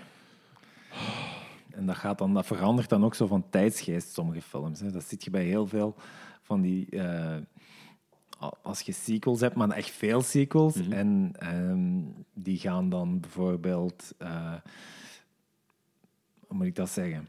Er zijn culturele dingen veranderd, of er zijn dingen zoals internet wat geboomd is ondertussen. En dan gelijk worden die Halloween, storylines er ook in gebruikt. Van, oh, Gelijk dan in één keer is alles digitaal. Of Halloween, waar dat op een gegeven moment een, eh, Resurrection, Buster Rhymes Kung Fu komt doen. Buster Rhymes, ja. Toen dacht ik ook bij mijn eigen, alsjeblieft man, wie, wie heeft die casting gedaan van die fucking film hier? Dat is toch niet- Ik ben wel benieuwd naar die nieuwe. Ja, eh, ik heb ook nog geen trailer gezien. Want eh, ga het exper- experiment even voortzetten. Als dat zo blijkt Ja. dat, dat er niks aan mijn filmervaring verandert, ga ik gewoon terug, film, ga ik gewoon terug trailers binnenkijken. Mhm. Maar sinds Jurassic Park, eh, die laatste Jurassic Park, de trailer, de hele film werd al uitgelegd. Dat is gewoon te veel. Ja. En dat is een ziekte van heel veel films tegenwoordig. En heel veel distributeurs, lijkt me. Nee, dat is misschien wel waar wat gezegd. Maar ik had dat wel niet bij die van Suspiria eigenlijk. Dat, ze houden daar toch nog wel wat spanning in. Ja, dat is ook En zo ook van- omdat van, dat die, zo van die abstract key is, want- element. Jurassic Park, ja, je kunt moeilijk geen dinosaurus laten zien of weet ik veel wat. Mhm. En hoe meer, hoe meer explosies en weet ik veel wat, hoe, beter, hoe, hoe, hoe meer mensen misschien naar je film gaan kijken dan nog. Maar bij zo'n film als Suspiria is dat vaak gewoon in een trailer totdat iemand, die wan, iemand wandelt door een gang. Ja. Kut. Kop draait. Kut. Voeten van een ballerina in close-up. Kut. Ja, als ik die trailer heb gezien, weet ik dat er iets niet klopt in die balletschool. En dat is het. En tot daar knappe vrouwen in meedoen. Oké, ça va. Ik ga kijken. Muziek is leuk. Top. Dus ça va nog qua spoilers. Maar gelijk, ehm, natuurlijk, Sperring hem uit, de Bloody Disgusting, dus een van die eh, horror eh, sites, doet al zo'n hele, ehm, ehm, een hele dia- eh, dialy- dialyse, ehm, analyse, Sexy. Ja. analyse van die trailer. En dan zitten dan dan zo half door en dan zitten wel zo fragmenten van die scène of die scène, gelijk zo die, dan, die dansscène waar zo over wordt gepraat. Er zitten al zo fragmenten. Ik wil dat nog niet zien. Ik wil zo eigenlijk naar de bioscoop gaan en niet al weten van, ah ja, dit zal hier gebeuren. Dus- Ja, dat kan een heel klein stukjes zijn, maar, of gelijk persoon. Ik, heel veel van die films hebben dat zo personages al in de trailer worden afgemaakt. ja. En je kunt dan een twist geven door, doordat dat een droom is of dat, dat, zo, dat hij dat overleefd heeft. Wat, maar bij sommige films is dat gewoon, ja, dan wordt al getoond dat personage X het niet overleeft. Ja, dat wil ik niet zien in een trailer. Nee, nee, maar ik, ik, ik, ik ben mee, hè. Maar ik probeer me heel even in te beelden hoe trailers 20 jaar terug waren. En of dat zoveel beter was eigenlijk. Maar ik kan mij zo... ik- dat is heel moeilijk om voor de geest te halen. Ik zou bijna een, een studie moeten maken en iedere keer vijf jaar teruggaan om te zien... The one thing I know, they were always narrated by Don Dat is waar. Maar in the city. in, in a world... They must fight to survive. Nee, maar dat is toch... Allee, ik, allee, hoe, hoe zag een trailer eruit voor Beverly Hills Cop 2? Heel veel van die trailers... Ik heb zo'n idee van vroeger dat ze heel veel van die dingen... dat ze vooral stukken van de eerste film lieten zien en minder eh, ontknopingsfragmenten. En dat doen ze tegenwoordig wel. Ze knippen gewoon overal uit de hele film dingen wat ze in trailer zetten. Ja. Dat was... Tot ze gewoon het eerste half uur gebruiken en dan... Maar blijf van de ontknoping af, want ja... Ja, ik, ik, vind dat, ik vind dat op zich... Want ik vind dat op zich een regel zou moeten zijn. Dat is zo, behalve, Ja. behalve als er iets is wat echt niks, ver, niks verklapt, blijf er vanaf. Maar ja, je kunt moeilijk een trailer maken voor een film zoals Die Hard of zo. Mhm. En niet hem van de zijkant van een gebouw laten afspringen of zo, snap? Ja, maar... die dingen hebben ook wel... Je hebt wel gelijk, in, die dingen hebben ook wel zo de functie, eh, het doel om mensen ja, aan te, lokken? aan te, lokken, aan te trekken. Dus zo, Ja, dat dat zo, is... Vroeger was alles beter, hè, de slogan. Ja. Ook, al, ook al was dat niet zo, maar je herinnerde dat beter. Dat was wel zo. Fucking, Nee, fucking internet. Nee, maar dat is zever. Ik, ik ben... Ik, eh, ik, ik vind, je moet gewoon kunnen de beide appreciëren en niet je eh, allee, vasthouden aan iets van vroeger of weet ik veel wat. En dat is met alles zo. En dat is niet alleen met cinema, zo. dat is met muziek, dat is, eh, dat is alles met relaties. Maar Wel vlak van dingen gelijk film en, eh, en muziek en zo. Ik ben, ik ben van mening van, kijk, de nieuwste tijden gaan altijd de beste tijden zijn wat je kunt voorstellen op vlak van wat je kunt zien of horen. Qua optreden is het misschien anders. Mhm. Wel, Wat in de jaren 80 heeft gespeeld, gaat, shows in de jaren 80 gaat daar niet meer terug naartoe kunnen gaan. Nee. Maar je kunt nu wel kiezen tussen muziek van nu en alles wat er vroeger is geweest. Je kunt nu wel kiezen van films van nu en alles wat er vroeger is geweest. Nou ja. Dus op dat opzicht zijn de moderne tijden Maar beter. dat is ook een typische kwaaltje. Binnen dit en 15 jaar zitten ze weer te kakken op een eh, horrorfilm wat dan is uitgekomen van eh, maar ja, vroeger was het Ja, beter. Weet je 2018 nog, was het beter. 15 jaar geleden, 2018? Maar het is wel, ehm, dat- mensen zijn er wel min of meer over eens dat, dat we momenteel wel in de nieuwe gouden tijden van de horror zitten. Dat, de laatste jaren komen er heel veel goede dingen uit. Terwijl dat de jaren 2000 op zich vrij slapjes waren en heel veel op van die ehm, ja, torture porn dingen heb- ja, hebben geteerd. En remakes en ja. ik denk, dat, ik, denk, ik denk een beetje dat het tegenwoordig gemakkelijker is om met uh, bestaande technologie zo indie-regisseurs ook meer mogelijkheden te geven. Ik denk dat dat Ja. misschien ook een beetje mee te maken heeft. En Ik van die denk dingen gelijk... wel, tot als we er de lijstjes zouden bijhalen, tot ik genoeg films zou kunnen vinden die toch nog... Ja, maar dat gaat zeggen van, sowieso zijn. Godverdomme, weet je nog die... eh, Dat gaat je altijd hebben. Dat gaat- dat- er is geen periode, eh, sinds dat films begonnen zijn, is er geen periode dat er slechte films waren. Ik denk gewoon dat er periodes zijn dat er meer goede films waren dan andere. Nee, dat is waar, maar... Ik weet ik ben daar zo precies niet zo fel mee bezig. Van de, de... Ja, en ik denk dat dat ook waarschijnlijk ermee te maken heeft tot... Dat is een veel gezondere tot, levenswijze. tot, tot ik... eh, ja, nee, maar... eh, pff, allee, iedereen doet ermee wat hij wil. Maar ik ben ook... mm, Ik hou meer van die afwisseling tussen eens iets nieuws kijken en, en iets ouds kijken en terug iets nieuws en weet ik veel wat. Ik heb niet het gevoel tot er een nood is bij mij om up-to-date te blijven. Oké, jij maakt een podcast en je specifiek over horror gaat, dus als er iets nieuws gereleased wordt, je bent you're on it. Zo, je, je bent ermee bezig, je kijkt daarnaar. Ik heb die drang niet. Dus als iets mij eh, prikkelt, dan zal ik daar moeite voor doen om dat te kijken. Of als jij tegen mij zou zeggen, oh man, dat is zot, je moet dat eens zien. En anders is dat gewoon, ja, in een keer iets ouds en een keer iets nieuws, een keer iets ouds. En, en ja, om heel eerlijk te zijn, horror is ook maar een deel hè, van, van cinema in het algemeen. Is eh, voor mij nog altijd iets veel interessanter om dat ook nog eens af te wisselen. Dus Ja, ik kijk niet iedere week in een probleem. horrorfilm. Dat is het probleem waar ik tegenwoordig een beetje begin te hebben. Ik heb een heel tijdje gehad, zeker toen ik met de podcast begon, dat ik eigenlijk quasi alleen maar horror keek.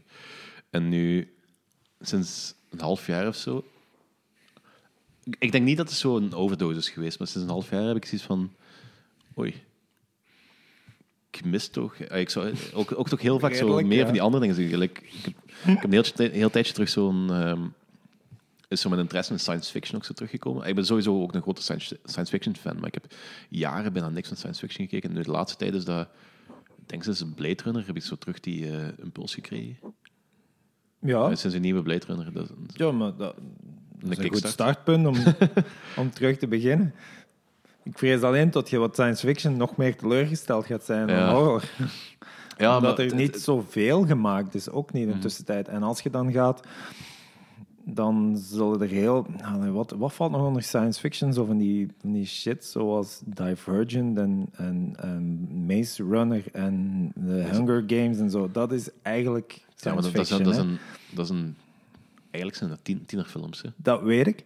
Maar noem mij eens een, hele... Ja, Interstellar. Noem mij behalve Interstellar en Blade Runner. En dan mocht je Alien er nog aflaten, want dat is eigenlijk ook science fiction. Dat is een hele goede. Ah, dat is omdat er bijna niks is. In de jaren... Maar ik denk de, denk de goede dingen vallen meestal onder. Gelijk, heb je live gezien? Nee. Dat is... Ah, wacht. Nee, nee ik, heb, ik heb The Martian gezien. D- dat is ook een eh, redelijk... eh, Met Matt Damon. met Matt Damon, Ik ja. heb het nog niet gezien. En dan, wa- wacht, want nu komt het langzaam. Hè? The Martian en Gravity. Gravity heb ik ook niet gezien, maar staat op mijn lijst. Zeker niet. Die niet staat, die staat eh, op Netflix met eh, Frans gedubt of zo. Dus Op Frans gedubt op Netflix. ja. Serieus? Of, Zeker of, iets enkel, of enkel Frans ondertitels. Of, Ja, en oh, ik, ben, ik moet echt hard denken om, om, om eh, van de Star Wars weg te blijven. Mhm. En de Star Treks om buiten Interstellar en, en weet ik veel wat nog allemaal en The Martian en zo, om nog coole science fiction te vinden. Guardians of the Galaxy, maar ja, wat ding is... is, ehm, hoe heet hem? Dat is een film met eh, Tom Cruise van een paar jaar geleden. Met M83 had de soundtrack ervan gemaakt. ja, eh, Oblivion. Ja, dat was inderdaad ook nog wel... eh, En die was niet perfect, maar dat, dat, dat is weer zo'n type film van... ehm, ik vond dat goed, is ik toch vond dat die goed. zo dood blijven en dan... Nee, Oblivion Nee, is dat, dat, is zo... nog ehm, een ding. Edge of Tomorrow is dat. eh, Edge of Tomorrow, of... Heet die niet zo? Nu moet ik dat even opzoeken. Want Oblivion is dat hij samen in zo'n ding zit en hij patrouilleert dan Ja. de, die planeet. Inderdaad. En dan... eh, en dan komen zo rebellen tegen. Of, ja, ja, ja, ja. En hij gaat eigenlijk in, eh, in rebelleert tegen het systeem. En dan, Ja.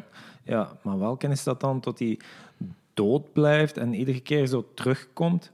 En dan wordt hem getraind. Dat is Edge of... Ja, is dat niet Edge of Tomorrow? Zoiets, ja. Dat is eigenlijk ook science fiction. Dat was, dat was er... een- Edge of Tomorrow, ja. Zo een... ja, het- Ready Player One vond ik ook. Maar dat was geen goede film. Ja, die maar ook. Die was, ik vond die plezant en die Shining scène, die vond ik wel rond het geniaal. Ja, dat was wel leuk. Maar dat is ook niet zeggen dat het echt een goede film was. Want het is, ja, Goh, het is een opsomming van popculture. En een film zou meer mogen hebben dan dat. Ik vind... eh, ik, ik heb die op vliegtuig gezien. Dat is wel weer klein geen film om op vliegtuig te zien, maar... Ja, heel veel details gaan verloren. Dus. is me guilty. Maar ik was niet echt onder de indruk daarvan. Ik, ik, ik, allee, ik, snap, ik snap het wel, maar ik vind het langs de ene kant dan wel een beetje jammer tot Spielberg zijn tijd daarin heeft gestoken en niet in een andere film. Maar dat is wat Spielberg, Spielberg altijd heeft gedaan. hè. Die maakt, maakt eh, film X om geld in het laadje te brengen. En dan maakt hij film Y met dat geld. Misschien heeft de post meer opgebracht dan, gebracht dan Ready Player One. Serieus? Want dat is Ik toch weet een, het niet, dat is toch een wereldwijde hype geweest. Hè? eh, Ready Player One, is Ja. dat zo'n hype geweest? Dan is mij dat totaal voorbij gegaan. Ik weet dat dat hij toen niet uitkwam, dus zo, iedereen was erover bezig. Ik ben hem niet, ik ben hem niet in de bioscoop gekeken. Nee, maar- iedereen was erover bezig naar de referenties wat erin zat. Want Freddy Krueger zat erin en Chucky zat en erin. alle videospelletjes. Ja, dat is allemaal wel goed en wel, maar... Ja, dat is het dan ook zo. En het is weer zo'n typisch verhaal van... eh, iemand doet iets en er komt dan een bad guy erachteraan. Dus het is dat ook niet echt een zeer eh, nieuw gegeven. Hè? Ja, dus dat is een bekend narrative. Hè? Ja, maar daar, daar heb ik toch nog geen problemen mee, hè, maar dat deed het gewoon niet voor mij. Sorry. ik kan er niks aan doen. Ik Kijk liever opnieuw naar Jaws dan. nee. Over Jaws gesproken, weer heel veel haaien aanvallen. Nee, oké. De Mac. Heb je dat gezien? Eh, ik heb hem niet gezien. Eh, ik wil hem wel zien. Maar het schijnt dat er zo heel veel saaie stukken in zitten. Dat is zo... Geen idee. Maar dat is dat met Jason Statham? Of? Ja. ja, laat me zitten. Het enige wat we verwachten met Jason Statham en haai is dat hij de haai KO gaat slaan. En eh, dat lijkt me een beetje raar op deze film. Was wat. Ehm, ik denk dat we snel kunnen afronden misschien. Wat Of is er nog iets wat, is er nog iets wat je wilt zeggen, reclame dat je wilt maken, iets wilt pluggen? Ehm, Oh. Even nadenken. Eigenlijk niet. maar voor een film of voor iets oh, anders? nee, nee, gewoon iets voor jezelf. Of, Ah, zo. of nog iets dat je wilt vermelden. Oh, nee.